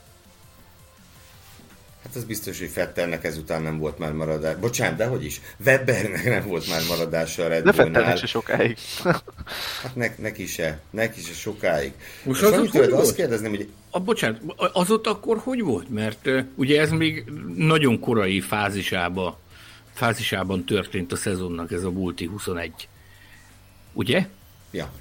Második, harmadik futam. Igen, hogy mert nekem mintha úgy rém lenne, hogy Weber tette arra utalásokat, hogy ő már a szezonnyitó előtt fontolgatta azt, hogy akkor ez ennyi volt, és, és vinító. Tehát, hogy nincs tovább. És hogy ez igazándiból nem, nem változtatott már akkora, akkora nagyot a, az ő helyzetén, mert hogy ő azért félig meddig akkor már eldöntötte, hogy, hogy lép onnan, és mert már akkor kapott ajánlatokat a Porsche-tól. Én nagyon rég olvastam a könyvét, az sem sokkal azután, hogy megjelent, úgyhogy őszintén szólva Endre már nem emlékszem. Én inkább úgy közelítenék, hogy amikor, hogyha a 13-as szezon kezdet előtt azt mondtad volna, hogy két év múlva egyik se lesz már a Red Bullnál, akkor nem úgy hittük, néztél volna? Nem hittük volna el. De... Én, én, én nagyon bután néztem volna. Nekem valahogy úgy rémlik, mint hogyha hallottam volna, vagy tőle, vagy olvastam valahol, hogy már a, már a szezon kezdet előtt kapott ajánlatokat a Porsche-tól, és hogy, hogy igazándiból akkor ez ott nagyon nagy indulatokat kavart, de valójában nem ez volt az utolsó csepp a pohárban. Ezt azért ilyenkor utólag, főleg ennyivel később azért elég könnyű meg olcsó bemondani, hogy jaj, hát amúgy nem is érdekelt ez. ja, igen, igen, igen. Ebben is van Mit akartál kérdezni, Ebben... Gergő? Valamit kérdezni akartál? Ö, gyakorlatilag ezt akartam kérdezni, hogy, hogy te hogy emlékszel erre, a, de nagyjából meg is válaszoltad nekem, erre az időszakra, hogy volt-e bármi a levegőben, akár Webber, akár Fettel távozása kapcsán? A Weber, Weber... A Fetterről gondolom semmi. A Fetterről semmi. Tehát ő, én azt gondolom, hogy akkor mindenki úgy gondolta, hogy ez egy soha véget nem érő love story lesz Fettel és a, a, a Red Bull között, aztán végül másképp alakult. Weberrel kapcsolatban pedig, eh, mondom, nekem, nekem az azért benne volt a pakliban, hogy annyi évnyi eh, gyepálás után, mint amit ők ott eh, lefolytattak egymással, hogy, hogy ez azért nem lesz már olyan nagyobb. Már Weber korából kifolyólag is benne volt ez a pakliba, hogy ő lesz az első, aki a kettő, kettejük közül, aki dobni fogja a törő között. Ez így is lett. Nem volt ezzel semmi meglepődni. Nem volt ott semmi látni való. Jó. Ha tovább megyünk a 13-as szezon történetében, ugye a 13-as ö, évad nagyon más volt, mint a 11-es. Ennek az évadnak a feléig nem úgy tűnt, mintha egy domináns Fettel bajnoki címről beszélhetnénk majd. Az esélyes abszolút ő volt. Az esélyes abszolút ő volt. Alonso gyakorlatilag az ötödik versenyig volt vele partiban. Ugye a spanyol nagydíj után még pontszámban nem, de úgy tűnhetett, hogy Alonzónak még lehet itt keresni valója. És hát aztán ugye beindult a gőzhenger, a brit nagydíj után már 21 pont volt az előnye Alonzóval szemben, a magyar nagy, ugye nyári szünet előtt pedig még több immár Raikönennel szemben, ugye ez még a Lotusos, a nagy kimi, mondhatni az utolsó nagy kimi volt, és ugye úgy gondolhattuk, hogy ha a bajnoki címért nem is, de legalább a versenyeken majd a Mercedes meg fogja izzasztani, mert ugye a Mercedes egyre jobb volt, Rosberg kettőt nyert, győzött Hamilton is Magyarországon, és hátra volt kilenc futam a nyári szünetet követően. Emlékeztek erre a kilenc futamra? Azért kérdezem így, mert nekem ez ilyen egy nagy massza az egész. Én csak azt akarom ehhez hozzátenni, hogy beugrott nekem az idei 2022-es júliusi Mattia Binotto nyilatkozat. Amiben, azt, amiben azt mondja, hogy nem látok okot arra, hogy a Ferrari miért ne nyerhetné meg az összes hátra levő futamot, és azóta ugye minden futamot a Red Bull nyert. És hát nagyjából itt is ez történt tulajdonképpen, hogy nyári szünet előtt, nyári szünet, persze majd a Mercedes, meg majd igen, majd Alonzónak is majd biztos. Hát mérsékelten, mérsékelten történt így. Ebből a kilenc versenyből én kettő, két pillanatot emeltem ki. Az egyik India, a negyedik világbajnoki cím bebiztosítása. Én hogy mondjam, hosszú évek után akkor éreztem először a féle szeretetet, szimpátiát Sebastian Fettel iránt, mert abban az az óriási tisztelet, ami benne, meg az alázat, ami benne gyakorlatilag mindig megvolt, és a, a csapata, és valószínűleg külön Adrian Newey felé ő ezt ugye kifejezte úgy, hogy a negyedik VB címét úgy ünnepelte, hogy letérdelt az autója elé, és meghajolt előtte, vagy hajlongott előtte. Nem véletlen választottuk az adás borítóképének is ezt a fotót. Ez szerintem úgy volt csodálatos, ahogy volt. Nekem az egyik legszebb és legemberi pillanat, amit Forma 1 láttam valaha. És akkor emlékeztek, mit mondott Fettel? Ilyen kasszandrai jóslat, hogy hogy emlékezzetek ezekre a napokra, mert ki tudja, meddig tartanak. És ugye már nem is tartottak olyan sokáig. Figyelj, csak én közben visszakeresgettem itt, ez nem hagyott engem nyugodni, amíg ti erről elbélkedtetek, erről a nagy, 9, a nagy 9-esről, a, a Weber, Porsche, Fettel, Red Bull négyszöged, kockát, hogy ez, ez hogy is volt. Tehát itt, ahogy visszanézem a híradásokat, a Webber a szerződését júniusban írta alá a, a Porsche-val. Uh-huh. Az első hírek ilyen, ilyen április elején, közepén érkeztek arról, hogy ő tár, előre haladott tárgyalásokat folytat a Porsche-val. Itt nézem ennek a bizonyos Multi 21-es Maláj nagy díjnak a dátumát. Ez március 24-e, és a bejelentés napján azt a nyilatkozatot tette Webber, hogy már sokkal-sokkal korábban döntött arról, hogy távozik a Red Bulltól és elfogadja a Porsche ajánlatát, mert hogy vonza őt a, a, az endurance versenyzésnek a világa és a Porsche projektje. Csak úgy azért, mert hogy itt nem voltunk tisztában azzal, hogy akkor pontosan hogy is zajlott, ez le kellett, nehéz volt leporolni. Amikor egy impresszió éri az embert, akkor elég nehéz leporolni az emlékeket. Ugye Mark Webber akkoriban arról is beszélt még 13-ban, hogy volt, volt némi előtárgyalás a Ferrari-val, akik ugye végül Kimi Räikkönent vitték, csábították vissza Alonso mellé massza helyére. Úgyhogy már ez nem egy Weber spe- speciál, de egy mondatot azért még hozzá, hogy szerintem ő jól döntött. Tehát, hogy egy olyan helyre került, egy olyan projektben, ami egy nagyon izgalmas és sikeres projekt volt, és, és világbajnok autóversenyzőnek mondhatja magát, hanem is a Forma 1-ben. Én szerintem ez egy marha jó döntés volt. És akkor a harmadik, így itt nagy 9-es, tulajdonképpen itt az előzővel össze is lehet vonni, avagy ugye az adás 8. említendő pillanata, Interlagos, Zsinórban a 9. győzelem, Sebastian Fettel, ugye számítástól függően beállítja Alberto Escari rekordját, avagy egyedüliként lesz rekorder a Formula 1-ben a sorozatban szerzett győzelmeket tekintve. Azzal, hogy a nyári szünet utáni összes futamot behúzta, sose felejtem el, akkor mondta azon a télen utána egy akkori kollégám, hogy ő azért szurkol, hogy megnyerje a 14-es szezonnyitót, mert akkor végre nem kell Ászkárihoz azt a lábjegyzetet oda tenni, hogy ő akkor rekorder, ha úgy számoljuk. Hát ez így maradt, és ugye Verstappen se tette nekünk meg azt a szívességet egyelőre, hogy ezt fölírja. Na de, Ugye Fettelnek meg lett Ginorban a 9. győzelmet, tényleg az F1 történetének egyik legbrutálisabb dominanciáját mutatta. Ember nem volt a Földön szerintem, aki el tudta volna képzelni, hogy ez Sebastian Fettel utolsó világbajnoki címe, ez, ez egyszerűen hihetetlennek tűnt akkoriban. Schumacher rekordját féltették már tőle, ugye Fettel összesen a negyedik versenyző volt, aki a négy VB címet elérte, időrendben Fangio Prost, Schumacher és Schumacher után. Hú, ja, ja, ja, ja, nem tudom, akkoriban Igazából ezzel nyitnám, hogy ti el tudtátok volna képzelni, hogy ez Fettel utolsó VB címe? Fettelről szólt a világ. Minden. A, nem csak a sportvilág, hanem úgy globálisan szinte minden. Hát láthattunk reklámokat, amiben magyarul beszélt Sebastian Fettel, meg tényleg, tényleg az abszolút első számú Ultimate Superstar volt. Én, az, én nem gondoltam volna, hogy, hogy az, az az utolsó világbajnoki cím, és én abban a kontextusban mondom ezt, hogy nem gondoltam volna, hogy az az utolsó világbajnoki cím a Red Bull-lal. Ja. Azt se. így, így fogalmaznám meg. Tehát én azt gondoltam, mint ahogy mondtam, hogy ez egy ilyen soha véget nem érő történet lesz, és, és hogy, hogy ez, ez folytatódni fog az idők végezetéig. Aztán ugye véget ért a befúvásos diffúzorok korszaka, és ezzel együtt véget ért a, a Fettel dominancia is. Egyébként azt hadd tegyem hozzá, hogy lehet, hogy csak én voltam tájékozatlan, vagy naív, vagy nem tudom mi abban az időben is, nem, nem. Tehát, hogy akkoriban a Red Bull az sok világbajnoki cím és a sikerkorszak ellenére ha nem is szörb gyárosnak volt már azért bélyegezve, de mégiscsak azért az volt, hogy jó, jó, hát ügyesek ezek a Red Bullék persze, na de hát a Forma 1 az mégiscsak Ferrari, meg McLaren, meg Williams, meg most akkor itt lesz a Mercedes, stb. stb. És hogy azért az valahol... Meg figyelj, bocs, ezt kiegészítem, kicsit méltatlanul egy Adrian Newey-ra szűkítették igen. le a Red Bull.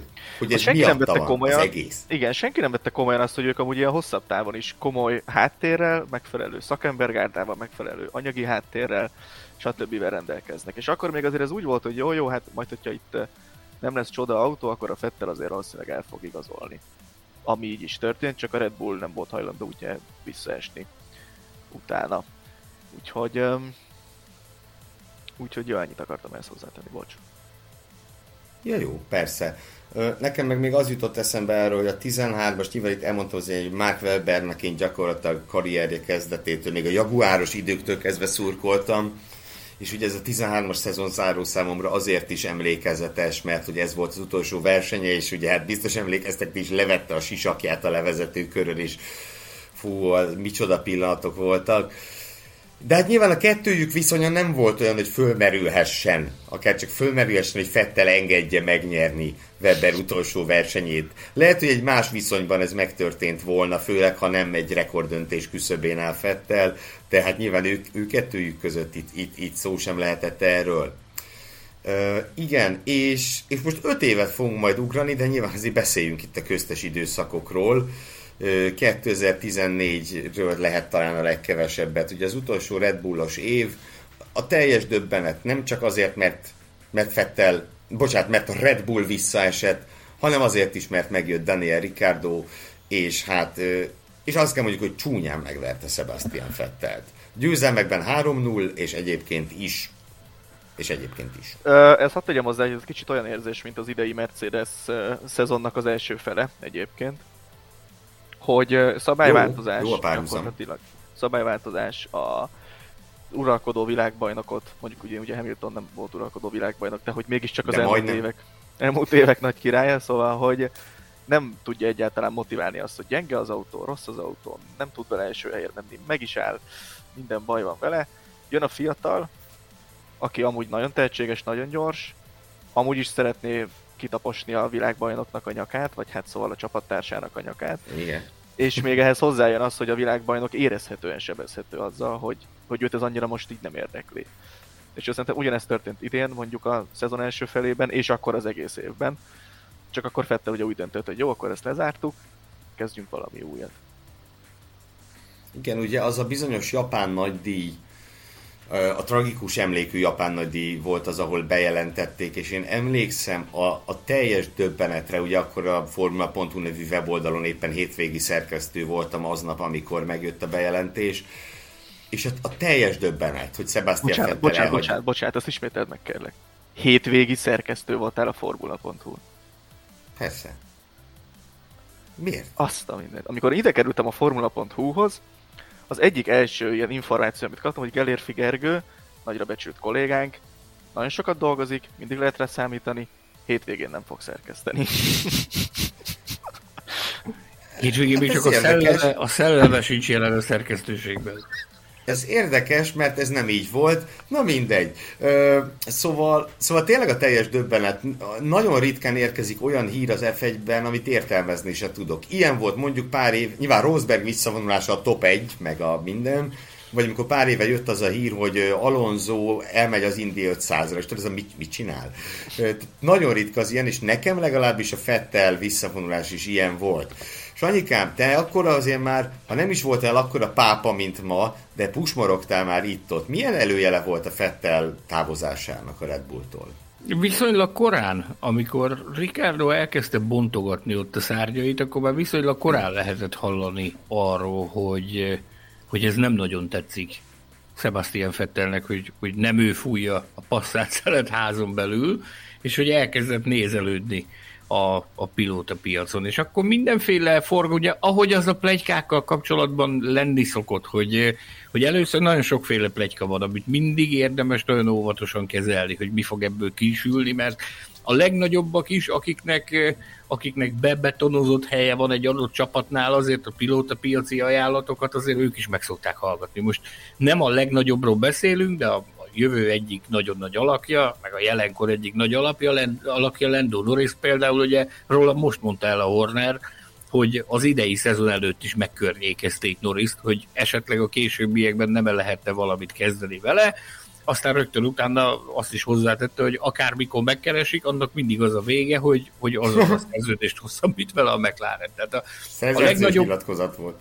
A legnagyobbak is szoktak pilóta piaci ajánlatokat meghallgatni, meg, meg, meg, meg megszellőztetik magukat egész egyszerűen azért, hogy tisztában legyenek a saját értékükkel. És Ugye ez ilyet mindig az első információkat mindig érdemes óvatosan kezelni. Aztán, hogy haladtunk előre a szezonban, úgy vált egyre inkább nyilvánvalóvá, hogy, hogy először ugye a sok, hogy micsoda, hogy a Fettel elmegy a Red bull hát ez, ez durva lenne, hogyha bekövetkezne, de soha nem mond, hogy soha. Voltak, akik azt mondták, hogy nem, ez biztos, hogy nem fog bekövetkezni, voltak, akik azt mondták, hogy de, csak is ez lehet az egyetlen lehetséges forgatókönyv. És valahol a kettő között helyezkedtem el, hogy hogy atya úristen, ez valóban megtörténhet, de döbbenetes lenne. Aztán ugye szépen lassan körvonalazódott az, hogy a, a Ferrari lehet a következő állomáshely számára, aztán ez ugye be is következett, megtörtént a bejelentése annak, hogy Fettel a Ferrari-nál folytatja a pályafutását. Az egyetlen dolog, amire én ezt el tudtam képzelni, az a, a bejelentés előtt is, az a Schumacheri út volt. A nagymester követése. Ugye a nagymester is, amikor agyonverte a világot a Benettonban, ugye ő idézőben csak kétszer, utána elment, hogy felemelje a ferrari -t. És hát volt honnan felemel, emlékszünk 14-ben az, az pusztító volt az a Ferrari. Hát most nem azért, hogy itt Alonzót fényezzem, de amivel ő is csak két dobogót tud összerakni, az az autó nem jó. Kimi nem meg ugye előző években majd, hogy nem bajnok esélyes volt, és pontot is alig szerez vele. Ö, tehát, nagy fába vágta a fejszéjét, és szerintem az a fejszél az nagyon belevágott abba a fába, mert emlékeztetünk, emlékeztek, ugye a második versenyén megszerezte első ferrari győzelmét. Nagyon érdekes karrierlépés volt ez Fetteltől. Egy picit olyan érzés is lehetett akkoriban, hogy ez egyfajta ilyen a 2014-es megpróbáltatások után, hogy ugye, hogyha a ferrari sikerül a csapatot a hátadra venned, meg, meg, meg ott sikerül nagy dolgot végrehajtanod, akkor azzal szenté avanzsálsz. Ugye Szent Subelix óta tudjuk, hogy ez így van, hogy, hogy szenté lehet válni azzal, hogyha ha fel tudod emelni a ferrari vagy hogyha legalább meg tudod emelni a ferrari már azzal is, azzal is hosszú távra bebiztosíthatod a, a saját respektedet, meg a, meg a saját hírnevedet.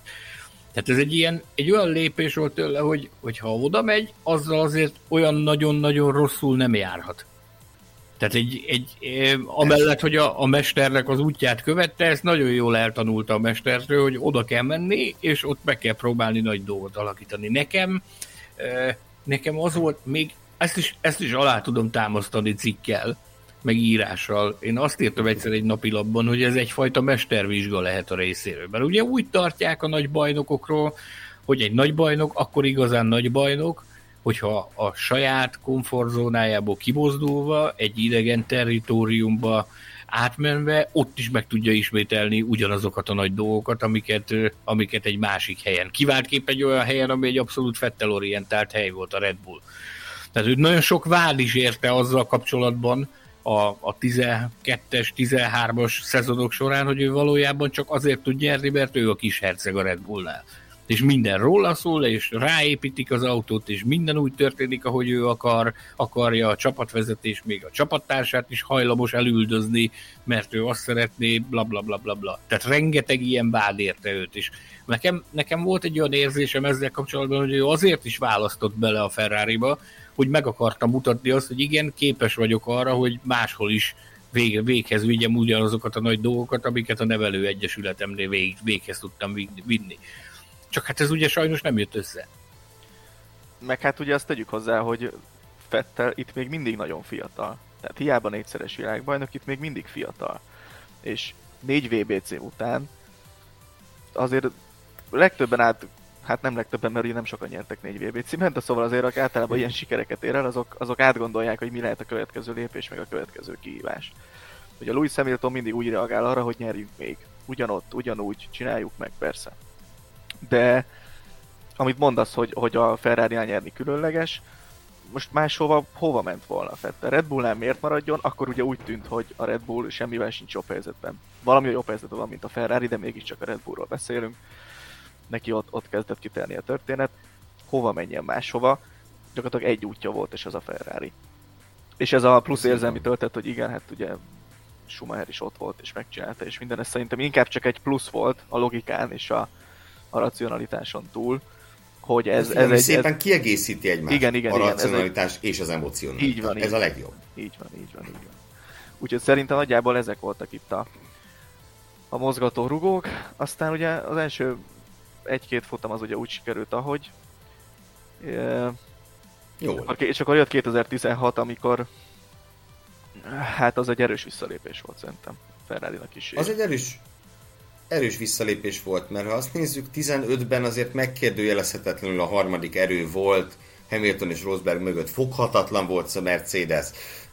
Nyilván párfutamot sikerült nyernie, Szingapur szerintem különösen gyönyörű volt, bár a hungaroringi győzelem is ugye Jules Bianchi temetésének hetében a, a Ferrari, aki, ugye arról a Bianchiról beszélünk, aki lehet, hogy ha nem is ebbe az évben, de a következőben már a csapattársa lett volna a Ferrari-nál, az egy nagyon érzelemdús dolog volt, Mm, ja, nekem az jutott eszembe, mielőtt izé, aztán, vissza, aztán visszadnám neked a szót, hogy a felelős éveket hogy élted meg, de hogy ugye nyilván a világbajnoki címet miatt Fettel a mai napig a fejünkben inkább a Red Bullhoz kapcsolódik, mint a Ferrarihoz.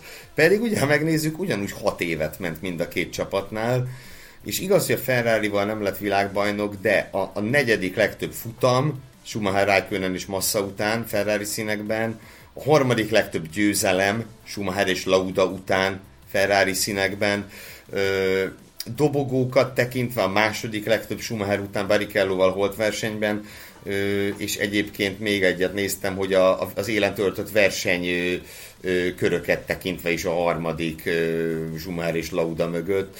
Tehát, hogy a hiába nem lett világbajnok, statisztikailag így is a Ferrari egyik eh, legnagyobb alakja. Nagyon szép párhuzam ez Alonsoval, akiről ugye hasonló kicsit gyengébb számokkal, mint, de minimálisan gyengébb számokkal ugyanezt mondhatjuk el, hogy a Ferrari történetek egyik legnagyobb alakja, csak nem nyertek VB-t egyik sem. Na de hogy 16 mondtad, igen, ott visszaesés volt, aztán meg nem.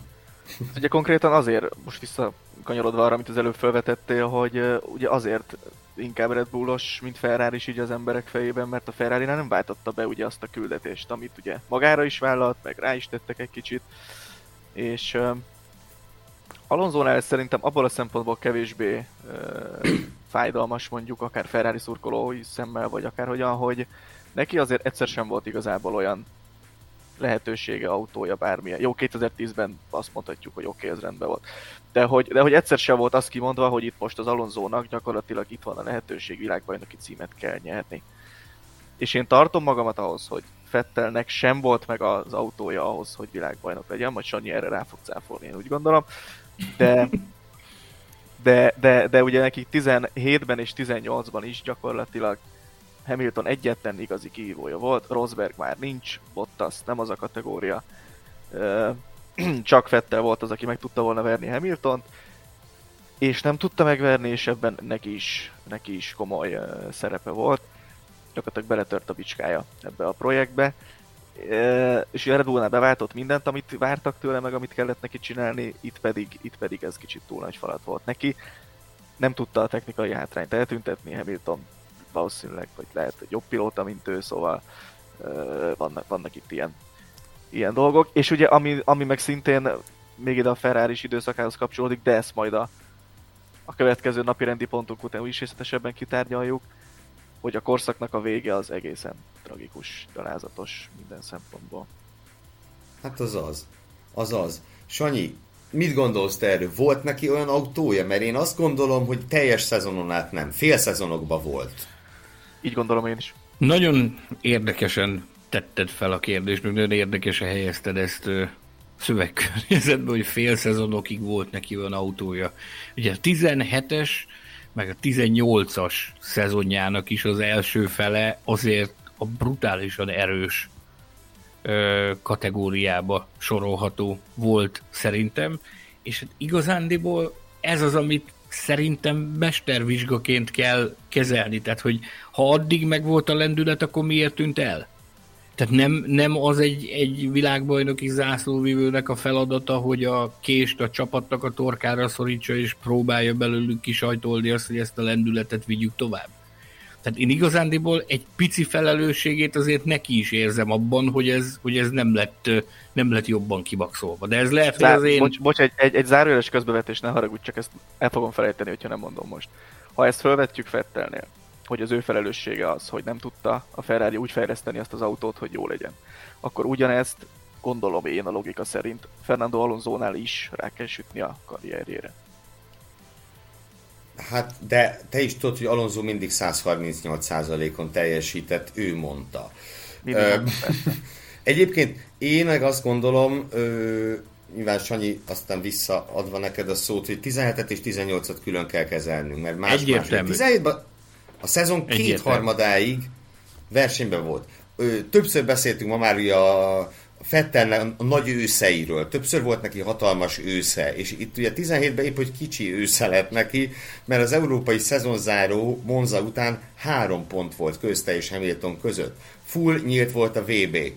És aztán lett három futam alatt két kiesés, és, és elment. Igen. Én tartom magam ahhoz a, az, az az időszakban a helyszínen látottak alapján, hogy, hogy lehetett volna abból azért sokkal többet is kihozni, különösképpen 2017-ből. 18, az pedig, az pedig az én szemszögemből nézve az egy kulcsfontosságú szezon volt a Fette pályafutásában, tehát ott is nagyon jól kezdett, ott is abszolút szemmagasságban volt Hamiltonnal, sőt, talán felette is volt, ugye akkor jött az a bizonyos német nagydíj, a német nagydíj, és annak is a, az 52. köre, hogyha emlékeim nem csalnak, Hockenheimben. Amely ugye válogatásunk 9. emblematikus pillanata. Na és azt mondd meg nekem, itt előbb beszéltél a helyszínen látottakról, ott mit láttál a helyszínen? Főleg a német kollégák arcán, meg az olaszokén. Egy héttel korábban Silverstone-ban voltunk. Ha nem tévedek, labdarúgó világbajnokság is volt abban az évben. Bizony. Ahol a britek, úgy mondom, hogy az angolok nem is szerepeltek rosszul. Nem, egyáltalán nem. Akkor volt a... Azért Belgium lenyomta őket, de jó. Akkor volt az It's Coming Home őrület egész Angliában, nem? Az első. Igen. Akkor se jött be. Igen, igen. Tehát ott abszolút sportláz volt a Szigetországban, és hát ugye a Hamilton győzelmére számított mindenki Silverstone-ban, hogy senki más nem nyerhet ott, csak Lewis Hamilton. Ehhez képest jött a Fettel, és agyonverte. Szó szerint.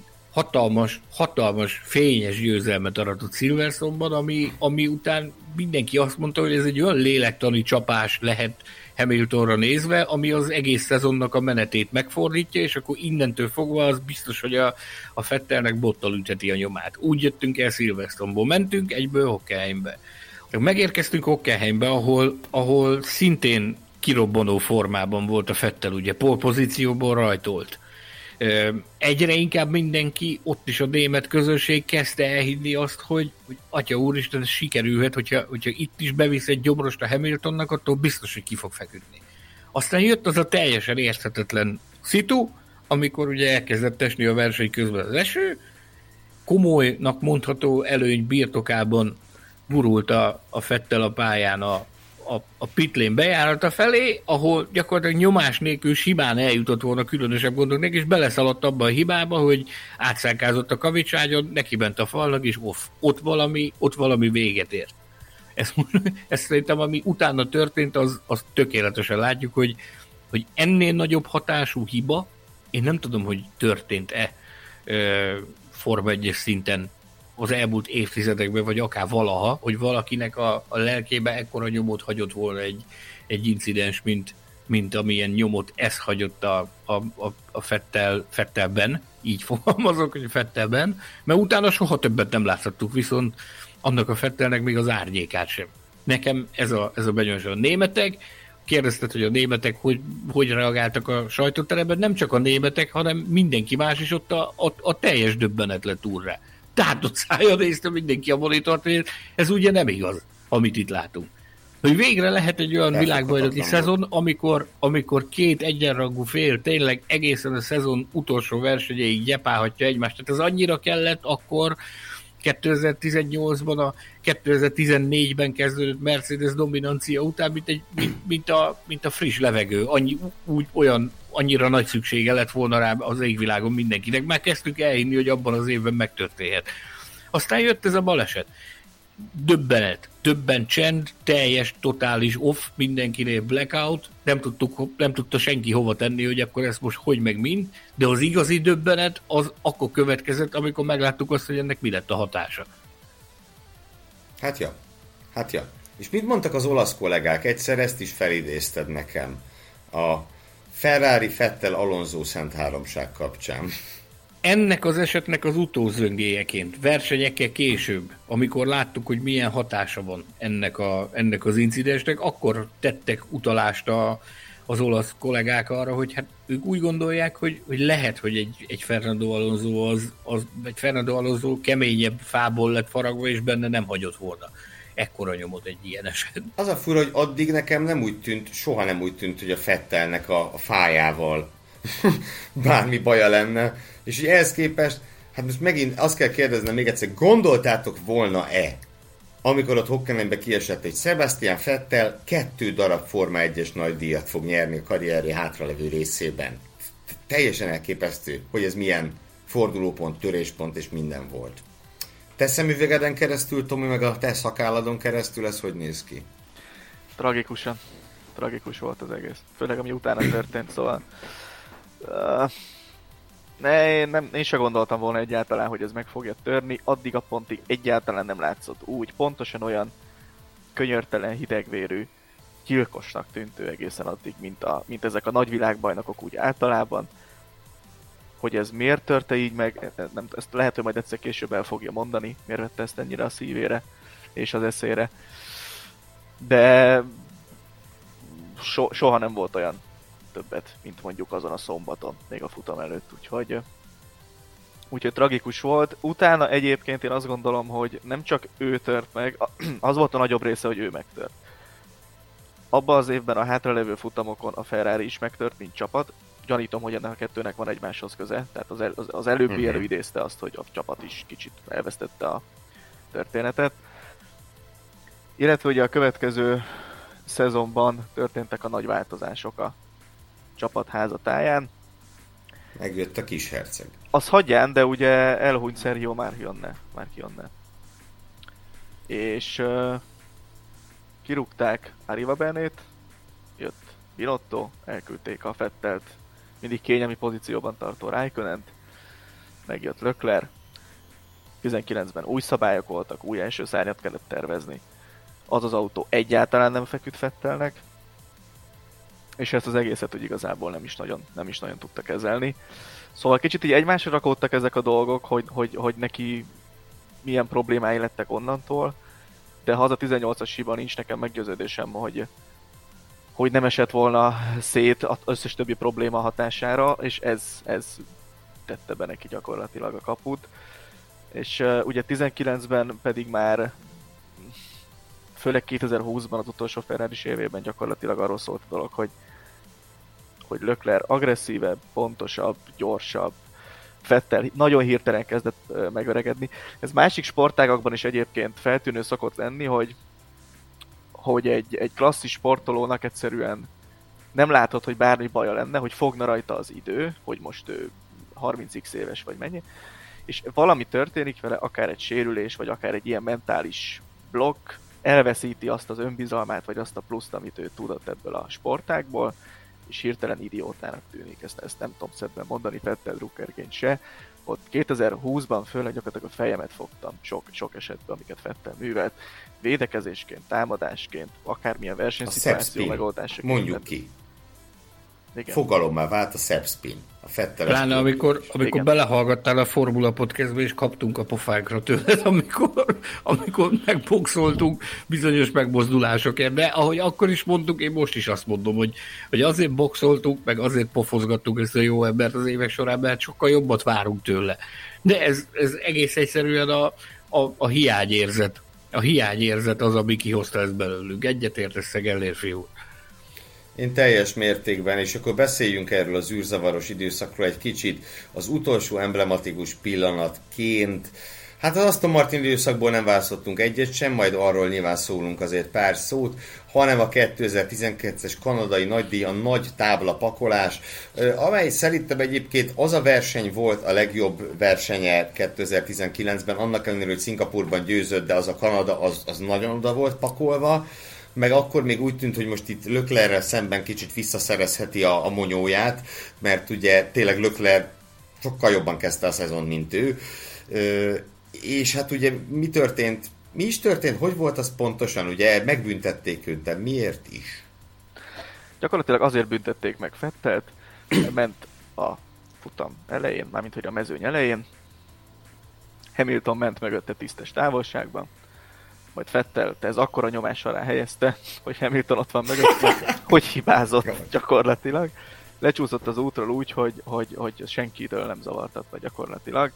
Majd visszajött véleményesen, tehát azért én kicsit lehet meg azt mondom elfogultan, hogy véleményes büntetés volt az egy picit, de meg lehetett adni, ahogy az véleményes büntetőkre szoktuk mondani a fociban, meg lehetett adni és azt, hogy utána táblát pakolgatott, az meg megint csak ennek az egész helyzetnek a frusztrációja, hogy végre van egy esélye. Amúgy ő rontja el, mert hogyha nem hibázik, akkor nincs is miről beszélni megint. Tehát gyakorlatilag ismét az teljes mértékben az ő hibája volt, megbüntetik, elveszik tőle a győzelmét, megint rajta röhög mindenki, hogy eldobta.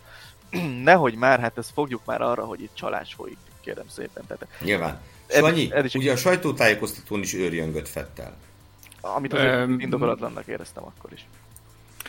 Beszéltem már erről itt korábban a Formula Podcastban, hogy az egy, az egy elképesztően érdekes ö, sztori volt az az egész új, hogy volt. Tehát ugye kiszállt az autóból, ahogy a Tamás mondja, hogy próbálta, nyilvánvalóan azt a látszatot kelteni, hogy ő itt tőle itt elraboltak egy győzelmet, elkezdte pakolást a táblán.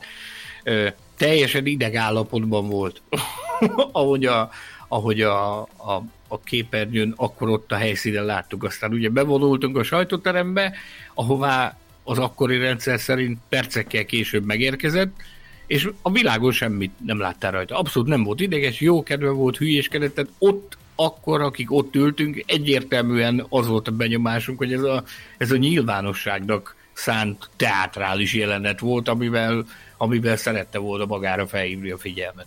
Nyilván biztos munkált benne az adrenalin, meg, meg díjkiosztó, meg egyebek, ott azért már ez valamilyen szinten alább hagyott, és egy kicsit le tudott lazulni, de, de az, hogy, hogyha valaki tényleg úgy érzi, hogy csalás áldozata lett, vagy elcsaltak tőle egy győzelmet, akkor abban én láttunk már olyan versenyzőt is, az vérbeforgó szemekkel jön be, és üti az asztalt még egy órával később is.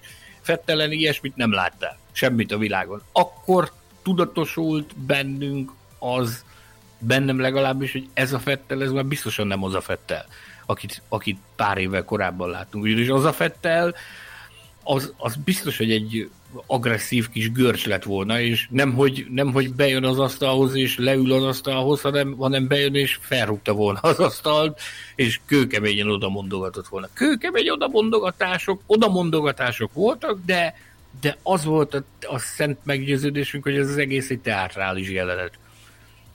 Ennyi. Emlék, emlékezzetek vissza, ö, nem sokkal korábban volt azért a boldogult Charlie Whitingot, Hát ezt úgy fordítanám, hogy a büdös francba küldte el, de valójában sokkal csúnyább helyre küldte a csapatrádióban. És pont ennek a kanadai esetnek a fényében akár fölismerülhet az, hogy na most az mennyire volt teátrális és mennyire komoly, bár tudjuk, hogy a csapatrádióban mindig hát intenzívebbek a pilóták, na, ezt újabban George russell és másoktól is megszokhattuk.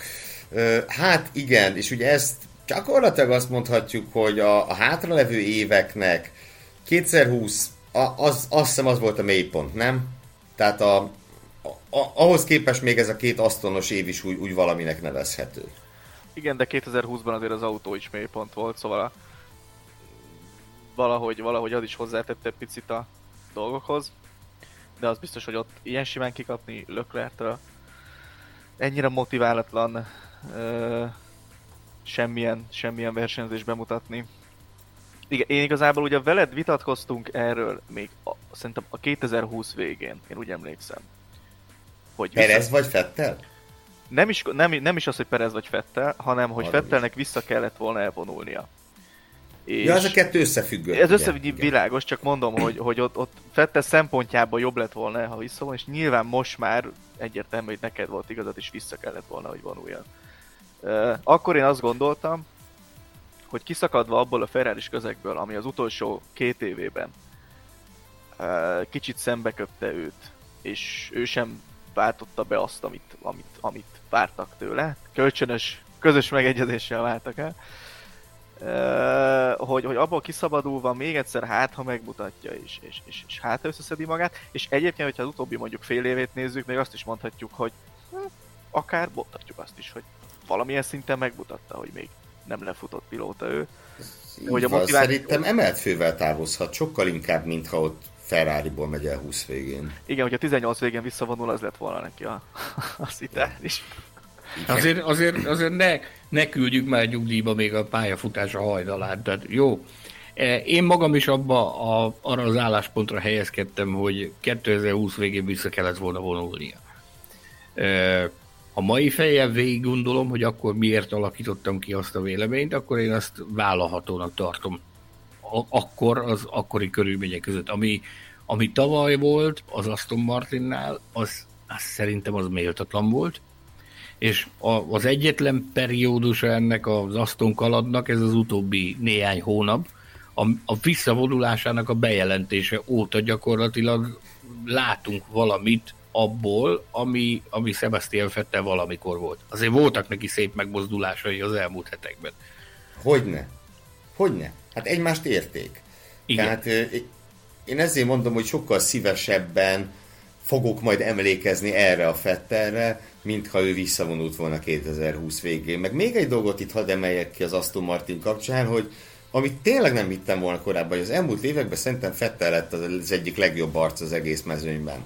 Tehát látszik rajta, hogy fúra le van lazulva, Lawrence Stroll valószínűleg már haját tépi ettől, hogy Fettel milyen, hát mondjuk, hogy torzomborz külsővel és kinyúlt pólókban szokott néha közlekedni, de én ezt a laza Fettelt ezt imádom. Ez hatalmas arc. Nem egy 007-es karakter Nem. a jelenlegi állapotában. Sebastian Fettel állítólag, állítólag volt is ebből némi feszültség amikor a, az autó bemutatón ugye online közvetítették, ott láttuk a smokingos urakat, meg a koktélruhás hölgyeket, mindenki tip-top volt, mindenki csili-vili volt, ez a jó ember meg megjelent ott úgy, ahogy azzal a hajjal, ahogy, hogy ez állítólag Stroll úrnak ez annyira nem nagyon, nem nagyon nyerte el a tetszését, de összességében véve összeterti a két kezét, hogy egy, hogy egy ekkora forma ezt a két szezont bevállalta ennél a csapatnál, hogy, hogy, hogy végigcsinálja. Úgyhogy hát igazság szerint az elmúlt hetek teljesítményét látva persze ismét szomorkodunk, hogy tekár egy nagy egyéniséggel kevesebb lesz. Ugyanakkor pedig hát elfáradt Fettel, ezt szerintem, ezt szerintem megállapíthatjuk. Nem tudom, Tobi, te mint, mint fan, te hogy látod ezt? Én úgy látom, hogy én nem vagyok szomorú amiatt, hogy visszavonul. Tehát szerintem ez azért nagyjából összefoglalja, hogy, hogy mit gondolok, jó lesz neki a visszavonulás. Én azt szeretném még kiemelni vele kapcsolatban, hogy hogy nagyon többekkel beszéltük itt a szerkesztőségen belül is, hogy elképesztő különbségek vannak versenyző és versenyző között, amikor mondjuk egy interjúját nézzük, hallgatjuk, abból esetleg dolgozunk, mondjuk egy hosszabb sajtótájékoztatót, amikor nem csak a tételmondatokat olvassa el, vagy hallgatja meg az ember, hanem mikor hall, halljuk azt, hogy, hogy miket kérdeznek tőle, ő arra hogyan válaszol, milyen, milyen humorral válaszol, milyen tájékozottsággal válaszol. Elképesztő különbségek vannak, nagy formátumú versenyzők között is, hogy milyen stílusban és milyen, milyen emberi minőségben válaszolnak, és itt a szerkesztőségben többekkel teljes az egyetértés, hogy Sebastian Vettel ebben a külön bajnokságban jelen pillanatban alig, hanem az élen áll. Eh, ahogy ő tud válaszolni, meg ahogy ő tud viselkedni újságírókkal is egyébként, meg, meg mindenki mással is, az azért egy külön, külön kategória. Nézd, bocs, szerintem a humorhoz annyit, hogy humora mindig, mindig volt neki, meg még ami kiemelkedő volt mindig az f kapcsolatos tudása. Az, az, az rendkívüli volt. De ehhez jött hozzá még egyfajta lazaság az elmúlt években, egy ilyen jó arcság. Gyakorlatilag onnantól uh, kezdve, hogy nem volt rajta nyomás, megjött neki ez a lazaság, hogy, hogy, hogy igazából bármit mondhatok, bárhogyan mondhatom, tök mindegy igazából úgyse fog neki senki olyanért szólni, hogy most akkor nekem ebből bajom legyen, vagy ha lesz is kit érdekel, maximum visszavonulok, tehát hogy igazából nem nagyon dragozta ezt túl. Nem a tudom, pályafutás, hogy... A pályafutás a csúcspontján, bocsánat, hogy belét folytom, azt Fettel volt a, a, a Forma egy humorzsákja. Gyakorlatilag emlékszem olyan, ö, olyan autosport Awards díjátadóra, ahol, ahol brit akcentussal beszélt, meg, meg utánozott embereket, meg tehát abszolút, abszolút kedvenc volt ilyen tekintetben a humorával, soha a büdös életben semmi baj nem volt. És azzal egyet kell, hogy értsek, eh, amit megfogalmazta Tamás, hogy a szerkesztőségben a, a ezt a külön kategóriát Fettel dominálja, hogy tényleg akármikor, akármilyen kontextusban, akármilyen ö, helyzetben kérdéssel fordulsz hozzá újságíróként, akkor mindig azt érzed, hogy megpróbál kimerítő, teljes körű és komolyan vehető választ adni. Tehát nem csak oda dobál két szavakat, meg, meg egy-két semmit mondó mondatot, hanem, hanem megpróbál a, a kérdésre érdemi választ adni. Még nekem volt vele egy nagyon különleges történetem, azt nem tudom, hogy elmesélhetem el. Lehet, hogy már meséltem is róla, de 2019-es Magyar Nagy Díj volt, amikor érkezett egy megkeresés nevet nyilván nem mondhatok, egy helyre egy, egy nagyon nagy beteg kisrácnak a szülei részéről, hogy, hogy egyetlen vágya van ennek a gyereknek, nem tudni, hogy mi lesz az ő sorsa a betegsége miatt. Egyetlen nagy vágya van, az pedig az, hogy találkozol Sebastian Fettellel. Mert hogy ő a, a nagy kedvence, és hogy a, az orvos azt mondta, hogy ha lehet, akkor próbáljanak meg megmozgatni minden követ, mert a pozitív begyomásoknál jobb gyógyszer, meg jobb medicin nem létezik semmilyen betegségre. A pozitív ö, impressziók azok, azok minden, minden élethelyzetben, ott esetben az ember életét is meghosszabbíthatják, hogyha ha álmok válnak valóra. És ö, ez a család ez megkereste a Magyar Nemzeti Autósport Szövetséget, hogy, hogy szeretnének valahogy bejutni a gyerekkel a pedokban, pedokba a Magyar Díj idején. Ezt Olá Gyárfás elnök úr ezt, ezt meg is oldotta, és elkezdték levelekkel bombázni a, a csapatot és a Fettel Hold udvarát is, akikhez eljutott ugyan az információ, de, de ugye egészen addig, míg fel az a nap, ez az akkori magyar nagydíjnak a szombatja volt, amikor, amikor ez megvalósulhat, addig azért az ilyen dolgokat azt mindig, mindig vannak ennél fontosabb teendők is.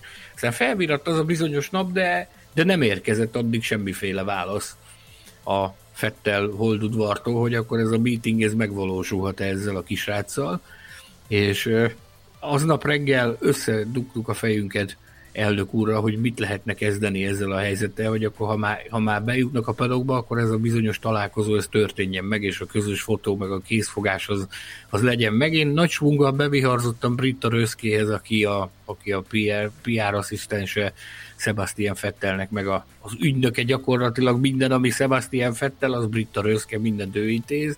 És akkor fölvázoltam neki, hogy érkezett a, hozzátok ez a, ez a megkeresés ezzel az ügyel kapcsolatban, hogy akkor ebben tudunk elépni. És akkor fakarta a fejét, hogy Atya Úristen, ez egy zsúfolt nap lesz az időmérővel, meg mindennel, de ha itt van a család, akkor mindenképpen beszéljünk róla. Aztán kaptam a jelzést, hogy megérkeztek, akkor visszatértem hozzá, akkor, akkor nem biztatott sok mindennel, de azt mondta, hogy legyek nyugodtan, az időmérő leintését követően ha egyetlen egy mód meg lehetőség van rá, akkor, akkor ezt megpróbálják tető alá hozni. És ugye véget ért az időmérő, ugye olyankor mindig, mindig felbojdul a pedok, jövés, menés, mindenkinek különböző interjúi vannak, mérnöki egyeztetések, óriási nagy a felfordulás olyankor, és jött vissza a Fettel a, a, a pitlénről, és összetalálkozott a tekintetünk a, a brittával, és akkor kacsintott egyet, és akkor intett, hogy akkor gyertek.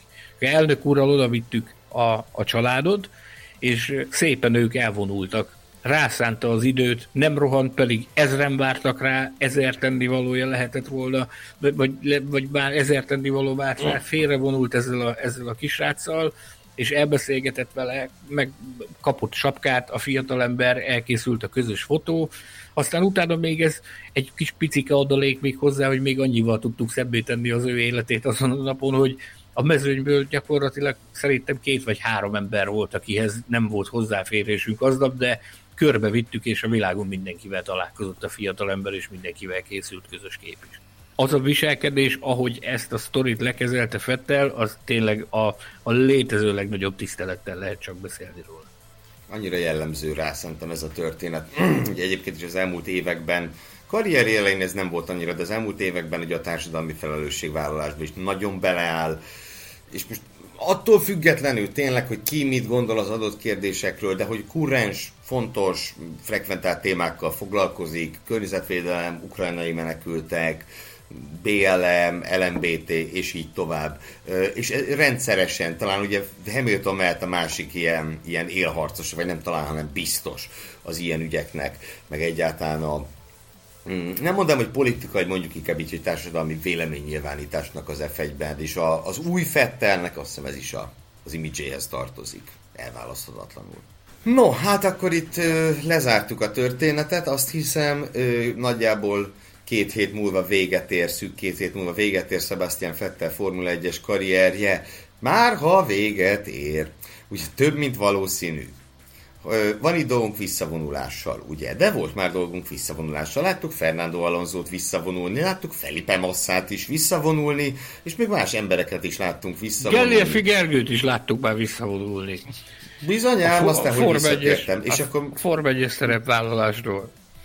És most a pusmorgás pápát kérdezném, hogy hogyan tovább? Van-e vajon, van-e bármi, nem is információ, akár csak plegyka, pusmorgás, sugdolózás, impulzus azzal kapcsolatban, hogy Sebastian Fettelnek merre vezethet az útja tovább?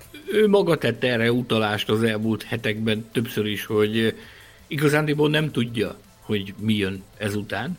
Azt konkrétan kimondta, hogy, hogy olyasmikre, hogy, hogy egy-egy versenyre beúrani, vagy egy egy-két versenyre beúrani, hogyha ha arra esetleg valamelyik csapatnál úgy alakulna, hogy szükség lenne az adott helyzet fényében mérlegeli, és, és akár úgy is dönthet, hogy elvállalja. Tehát picit az a benyomása az embernek a visszavonulás bejelentése óta, és az elmúlt hetek, hónapokban látott jóforma után, hogy egy picit, mintha elbizonytalanodott volna ő ezzel kapcsolatban, hogy, hogy jó döntést hozott-e azzal kapcsolatban. Mindig, mindig arra a konklúzióra jut, mindig az a végszó, hogy igen, jó volt a döntés, de, de azért mindig ott a, az a tónus, az mindig ott van a hangjában, hogy, hogy nem veti el annak a lehetőségét, hogy adott esetben a későbbiekben is felbukkanjon Form 1-es autó volánya mögött a rajtrácsot. Ugyanakkor ezzel párhuzamosan pedig olyan híreket lehet hallani, meg olyan plegykákat is lehet hallani a pedokban, hogy a, az F1 vezetése úgy látja, hogy Fettel túlságosan értékes portéka meg túlságosan értékes láncszem ahhoz, hogy csak úgy ukmukfuk elengedjék, és azt mondják, hogy jó, akkor te innentől fogva elmész a Svájcba a tópartjára pecázni, vagy tudom is én, hogy mit, mit csinálna ő, hogyha ha nem maradna az F1 közelében, hogy valamiféle funkcionáriusi szerepet szánnának neki a, az F1 vezetésében, vagy az F1 menedzsmentje körül, vagy, vagy valamilyen formában valamilyen szerepet szívesen róna rá az F1 is, abban az esetben, hogyha erre, hogyha erre ő is vevő lenne. Úgyhogy ez a, az a jövő zenéje, én amondó vagyok, hogy, hogy persze fájó az a tény, hogy, hogy a pályafutásának a tandárjának a végére értünk gyakorlatilag, és Abu Dhabiban e, búcsút intünk neki, de azért én azt nem vetném el, hogy fogjuk őt még látni Form 1 autóban. Megkérdeztem tőle Austinban, mert Beszéltünk itt a műsorban is erről, ugye, amikor, amikor kiderült az, hogy Alonso dobbant az Alpintól, akkor ugye beindult a nagyszabású pilóta kereső az Alpinnál, hogy kivel pótolják. Tehát akkor itt a műsorban beszéltünk hogy Monzában ott több fordulóban nagyon-nagyon hosszú, és hát megpróbálták ezt a nyilvánosság, meg a kíváncsi szemektől távol lebonyolítani ezeket az egyeztetéseket, Luca de Meo és Ottmar Safnauer, de ezt különböző forrásokból, informátorainktól tényként kaptuk az arcunkba azt, hogy megfogalmazódott az Alpin vezetésében az, hogy adott esetben rábírni őt arra, hogy, hogy hagyja a fenébe a visszavonulást, és vállaljon el még legalább egy, vagy maximum két szezon az Alpin kötelékében. És erről, erről nagyon sokat beszéltünk, meg, meg nagyon sok szó esett róla a pedokban, és én beszúrtam egy ilyen kérdést Austinban hogy történt-e olyan megkeresés a visszavonulás bejelentése óta, hogy, hogy, hogy, hogy hagyja az egészet a csudába, és maradjon itt, és versenyezzen. És az a, az a kajla mosoly, amivel rám nézett, meg válaszolt. Nyilván azt mondta, hogy nem, nem, nem, ilyen nem történt, de az a kajla mosoly, amivel az arcán mondta, az, az nekem arról árulkodott, hogy történhetett ilyen jellegű megkeresés, és lehet, hogy nem csak az Alpin részéről. Úgyhogy majd meglátjuk, hogy mit hoz a jövő. Én amondó vagyok, hogy szerintem benne van a pakliban az, hogy látjuk még őt Form autóval versenyezni. Hát kíváncsi, kíváncsi vagyok, hogy így lesz-e. Ami viszont, ha látjuk, hanem föl kell tenni záró kérdésnél, és itt szerintem Tomit illeti a, a válaszadás joga, mi meg legfőjebb ön mérsékletet tanúsítva reflektálunk rá, hogy hova tehetjük ezt a négyszeres világbajnokot az F1 történetének nagyjai között? Mert ugye az eredményességet tekintve, hát a harmadik, negyedik hely mm, bocsánat, negyedik, egyértelműen negyedik hely az övé, mondjuk így, ugye Hamilton, Schumacher és Fangio mögött, de azt lehet, hogy te sem mondanád, hogy ő volt a negyedik legjobb pilóta az F1 történetében. Vagy igen? Nem. Én úgy összegezném valahogy vagy valahol Fettel karrierét, hogy kettős karrierje volt, és valahol a kettő között van az igazság. Az, ahogy berobbant a Forma 1-be, amiről beszéltünk a műsor elején, az volt az igazi tehetsége, tudása, ott megmutatta, hogy milyen potenciál van benne, ez a legnagyobbakhoz mérhető szerintem. Az, hogy utána négy világbajnoki címet nyert, és olyan statisztikákat gyártott, amilyeneket, az szerintem már egy felfelé kilengés ahhoz képest, amit ő valójában tud. Ott a szerencse mellett a legjobb autó, meg a tényleg a minden összeállt neki azokban az években. Befújt, befújt diffúzor, befújt diffúzor. Alkalmam nyílt egyszer végighallgatni egy elemzést. Anthony Davidson adta elő, aki tudjátok kivel állította párhuzamba? Takuma Satóval. Takuma Szátót hozta példaként. Mi okból? Hogy, hogy, erősnek hogy érzem hogyha megnézzük azt, hogy, hogy hogyan vezetett, csak ugye neki Szátó volt a közvetlen környezetében, akit, ő, aki, akit, akit meg tudott figyelni, hogy, hogy hogy vezetett. És azt mondta, hogy ugye a Fettel a befújt diffúzoros autókkal gyakorlatilag verhetetlen volt érinthetetlen volt. Abszolút über totális királya volt a, az F1-nek, majd azzal együtt, hogy ez a technológia ez eltűnt az F1-ből, onnantól fogva gyakorlatilag szárnyaszeget verébé vált, ami ugye nyilván túlzás, mert, mert azért utána még nagyon sokáig jól ment a Fettel, tehát hogy tudott nagyokat alakítani, de hogy az igazi, az igazi előnyét ezzel együtt elveszítette is. A, a Davidson, aki ugye Szatóval versenyzett együtt, ő azt mondta, hogy a Szatónál ez ugyanez volt megfigyelő, hogy csak küzdködött, meg szenvedett a, a V10-es motorokkal, mindenféle nehézséges nyavajája volt neki, és akkor változott igazándiból, csak akkor ugye már nem látta a nyilvánosság azt, mert hogy, hogy nem, nem volt a fókuszban, de hogy amikor a V8-as motorok megjöttek, hogy azzal meg egész egyszerűen szárnyalt a Szátó. Tehát, hogy sokkal-sokkal jobb teljesítményre volt képes, mint addig a, mint addig a, a V10-essel. Ez volt a párhuzam, amit, amit alkalmam nyílt hallani Anthony Davidson-tól. Igen, egyébként valóban Fettelnek ugye ez volt a karrierének a második fele, amikor már ez, ez, a, ez az előny ez nem volt meg. Egyébként nagyon sok más szakákban is ez azért tetten érhető, hogy egy bizonyos szabályváltoztatás után, vagy éppen előtt ugye valaki különösen nagyot alakít magához képest, de azt is tegyük hozzá, hogy itt volt neki, a, amikor tényleg minden összeállt, a szabály, az autó, a csapat, a közeg, a szerencse, minden, minden a kezére játszott, ebből 110%-ot hozott ki gyakorlatilag a tudásához képest. Az utána következő időszakból nem tudott százat se kihozni, ott, ott azért voltak neki is problémái, voltak az autóval problémák, voltak a szerencsével problémák, voltak a közeggel problémák. Ha már felhoztad ezt, hogy a befújt diffúzorral hogyan ment, a Ferrari-nak, főleg az utolsó, a 19-es, amikor még, még mondhattuk autóversenyzőnek vette, szóval, hogy abban az évben még, még, még tudott volna jól teljesíteni, talán valamennyire, az az autó az teljességgel úgymond ellene készült, nem, nem direkt ellene, de hogy a vezetési stílusával egyáltalán nem összeegyeztethető módon.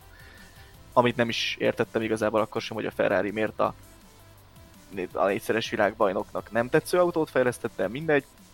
Tehát gyakorlatilag azt lehet mondani, hogy az, az meg kicsit lefelé torzított neki ez az utolsó néhány év. És az igazság valahol szerintem a kettő között van. Egyrészt a szakmailag, tehát mint autóversenyző, én azt gondolom, hogy valahol a négyszeres világbajnok és a, itt az utolsó évek középszerűnél talán valamivel jobb versenyzője között van, és emberileg is valahol az első néhány év, főleg a Red Bull korszak, azt hiszem Sanyi mondta el régebben, hogy a ripacskodó viselkedése, és az utóbbi évek ilyen, ilyen a pedok bölcse jelmeze között van valahol, valahol az igazság ebből a szempontból is.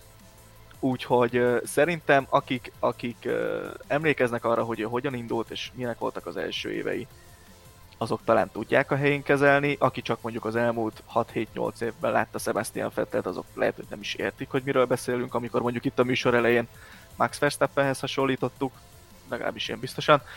De azért egy-két statisztikát hadd mondjak el. Világbajnoki címek terén harmadik, futamgyőzelmek terén harmadik, polpozíciók terén negyedik, dobogók terén harmadik, leggyorsabb körök terén ötödik, pontok terén második, élentöltött körök terén harmadik, ugye volt a 15 polpozíciós szezonja, 9 egymás követő győzelmes szezonja, 18 dobogós szezonja, legfiatalabb világbajnok, legfiatalabb többszörös világbajnok, és legfiatalabb polpozíciós, úgyhogy ezek azért mégiscsak azt mondanám, hogy valahova a Forma 1 történetének élmezőnyébe helyeznék, nyilván nem a, nem a, nem a leges-leges legfelső kategóriába. Tehát nincs ott mondjuk a GOAT vitában. Hát ott nincs, ott, ott nincsen, de, de biztos, hogy egy nagyon-nagyon magas kategória az övé. Én meg nem bírom ki az adás lezárását, hogy ne statisztikázzunk egyet, mert te sokkal statisztikáztál, viszont Sanyi rátalált egy érdekes statisztikára, hogy mi az, amiben, talán az egyetlen dolog, amiben nem jeleskedett Sebastian Fettel. Mit túrtál ki, Sanyi? Az, hogy gyakorlatilag a pályafutása összes győzelmét, 52 darab győzelmet aratott, az első, a második vagy a harmadik helyről indulva. Tehát hátsó régióból indulva nem aratott győzelmet. Viszont azért, hát ugye, mint arról beszéltünk, voltak azért nagy előretörései neki is a pályafutása során. Persze, ugye ott volt, amikor a 19-es német nagydíjon a 20. helyről a másodikra jött fel és hasonlók, tehát tudott ő előre törni, csak érdekes, hogy valahogy győzelem ezekből nem lett meg ugye, azt, meg ugye azt tegyük hozzá, hogy ahhoz, hogy te hátulról tudjál nagyot menni, ahhoz hátulról kell rajtolni, ő pedig hát elég sok pozíciót szerzett. Igen. Ő meg nem szokott ilyet. Ez is jogos, és milyen szép végszó volt ez. No, Hát azt hiszem, hogy a Formula Podcast történetének egyik leghosszabb adásán vagyunk túl, biztos, hogy top 10-es, de én azt gondolom, hogy Sebastian Vettel ezt bőven megérdemelte. Most viszont befejezzük, mert nagyon elfoglaltak vagyunk mind a hárman, és talán erről egy mondatot mondjunk, hogy miért. Ugye Sanyi a Szágúdás és Cirkusz című Form 1 szezon összefoglalón dolgozik, veszettül egyébként Tomival együtt. Jó magam az Autosport évkönyvön dolgozom, Betlen Tamással együtt, és Gobodics Tamás pedig azt hiszem, hogy ide a nyilvánosság elé tárni, hogy a kikezdhetetlen főszerkesztő titulust viseli mostantól, ugye Sanyi keresztelt el így. Ugyanúgy, mint ahogy annak idején az előző főszerkesztő kapta meg az elnyűhetetlen becerevet tőlem, én a Gobodics úrra a kikezdhetetlen főszerkesztő státuszt ragasztottam. Ez, ez, ez a neki kiáró megszólítás, hogy a kikezdhetetlen főszerkesztő. Tobikám, gratulálunk neked a kinevezésedhez. Nem tudom, hogy a háttérről akarsz-e egy néhány szót ejteni, kedves Gergő. Én, én annyit szeretnék erről mondani, ugye Tamás, bárhogy Betlen kollega, az elnyűhetetlen Betlen Tamás, akinek ez a jelzője azért megmarad, ő kért meg, hogy itt jelentsük be országvilág füle hallatára is, hogy ez történt. Ugye szó nincs arról, tehát Tamásnak nincsen se baja, el se rabolták, meg semmi ilyesmi nem történt vele. Tulajdonképpen úgy fogalmazhatunk, hogy ő húzott egy Zack Brown-t, ahogy ugye Zack Brown is a csapatfőnöki pozícióból kicsit hátralépett, hogy felülről koordinálja a McLaren-t, ugye Betlen szakkollega is így döntött, hogy egy, egy kicsit hátrébb lép, Ugye egyébként ő a tehetségápolásban is jeleskedik, és így egy fiatal tehetségnek adta át a helyét, ó, már pirulatom, csak nem látjátok, és ezzel egyébként az is együtt jár, hogy a podcastben is a korábbinál kevesebbet fog Tamás szerepelni, de fog, ezt megígérhetjük, tehát fog Betlen Tamás is szerepelni a Formula Podcastben, és a decemberre tervezett közönség találkozónkat, ami még csak tervezett, majd mondunk részleteket, ha lesznek részletek, nyilván ő is meg fogja tisztelni a jelenlétével, de a korábbinál itt is kisebb szerepet vállal. Tomi, neked meg tényleg szívből gratulálunk mind a ketten a, a kinevezésedhez. Köszönöm szépen, igyekszem azon dolgozni, hogy minden a lehető legjobban működjön. Itt a megfelenes példát mondtátok, nem elvitatva András Szejdédemeit, de szeretnénk, szeretnénk, szeretnénk még nála is, és a megfelelőnél is jobb, jobb helyzetbe kerülni. Úgyhogy mm, Betlen Tamás a főszerkesztői feladatokat bízta rám, nem, nem más, tehát gyakorlatilag a hogy mondjam, ugye tudjátok, hogy Tamásnak mi számít leg, leginkább, ezt a podcastben többször már említettétek, meg, meg elhangzott. Ezeket az ügyeket továbbra is ő fogja kezelni, tehát mindenki, mindenki megnyugodhat. Már aki izgult. No, hát ennyi volt az nagy Sebastian Fettel búcsúztató, nagyon-nagyon köszönjük a figyelmeteket. Legközelebb a brazil nagydíj futamértékelő adásával jelentkezik a Formula Podcast, ahol nem csak Fettelről, hanem a 19 másik versenyzőről is fogunk beszélgetni.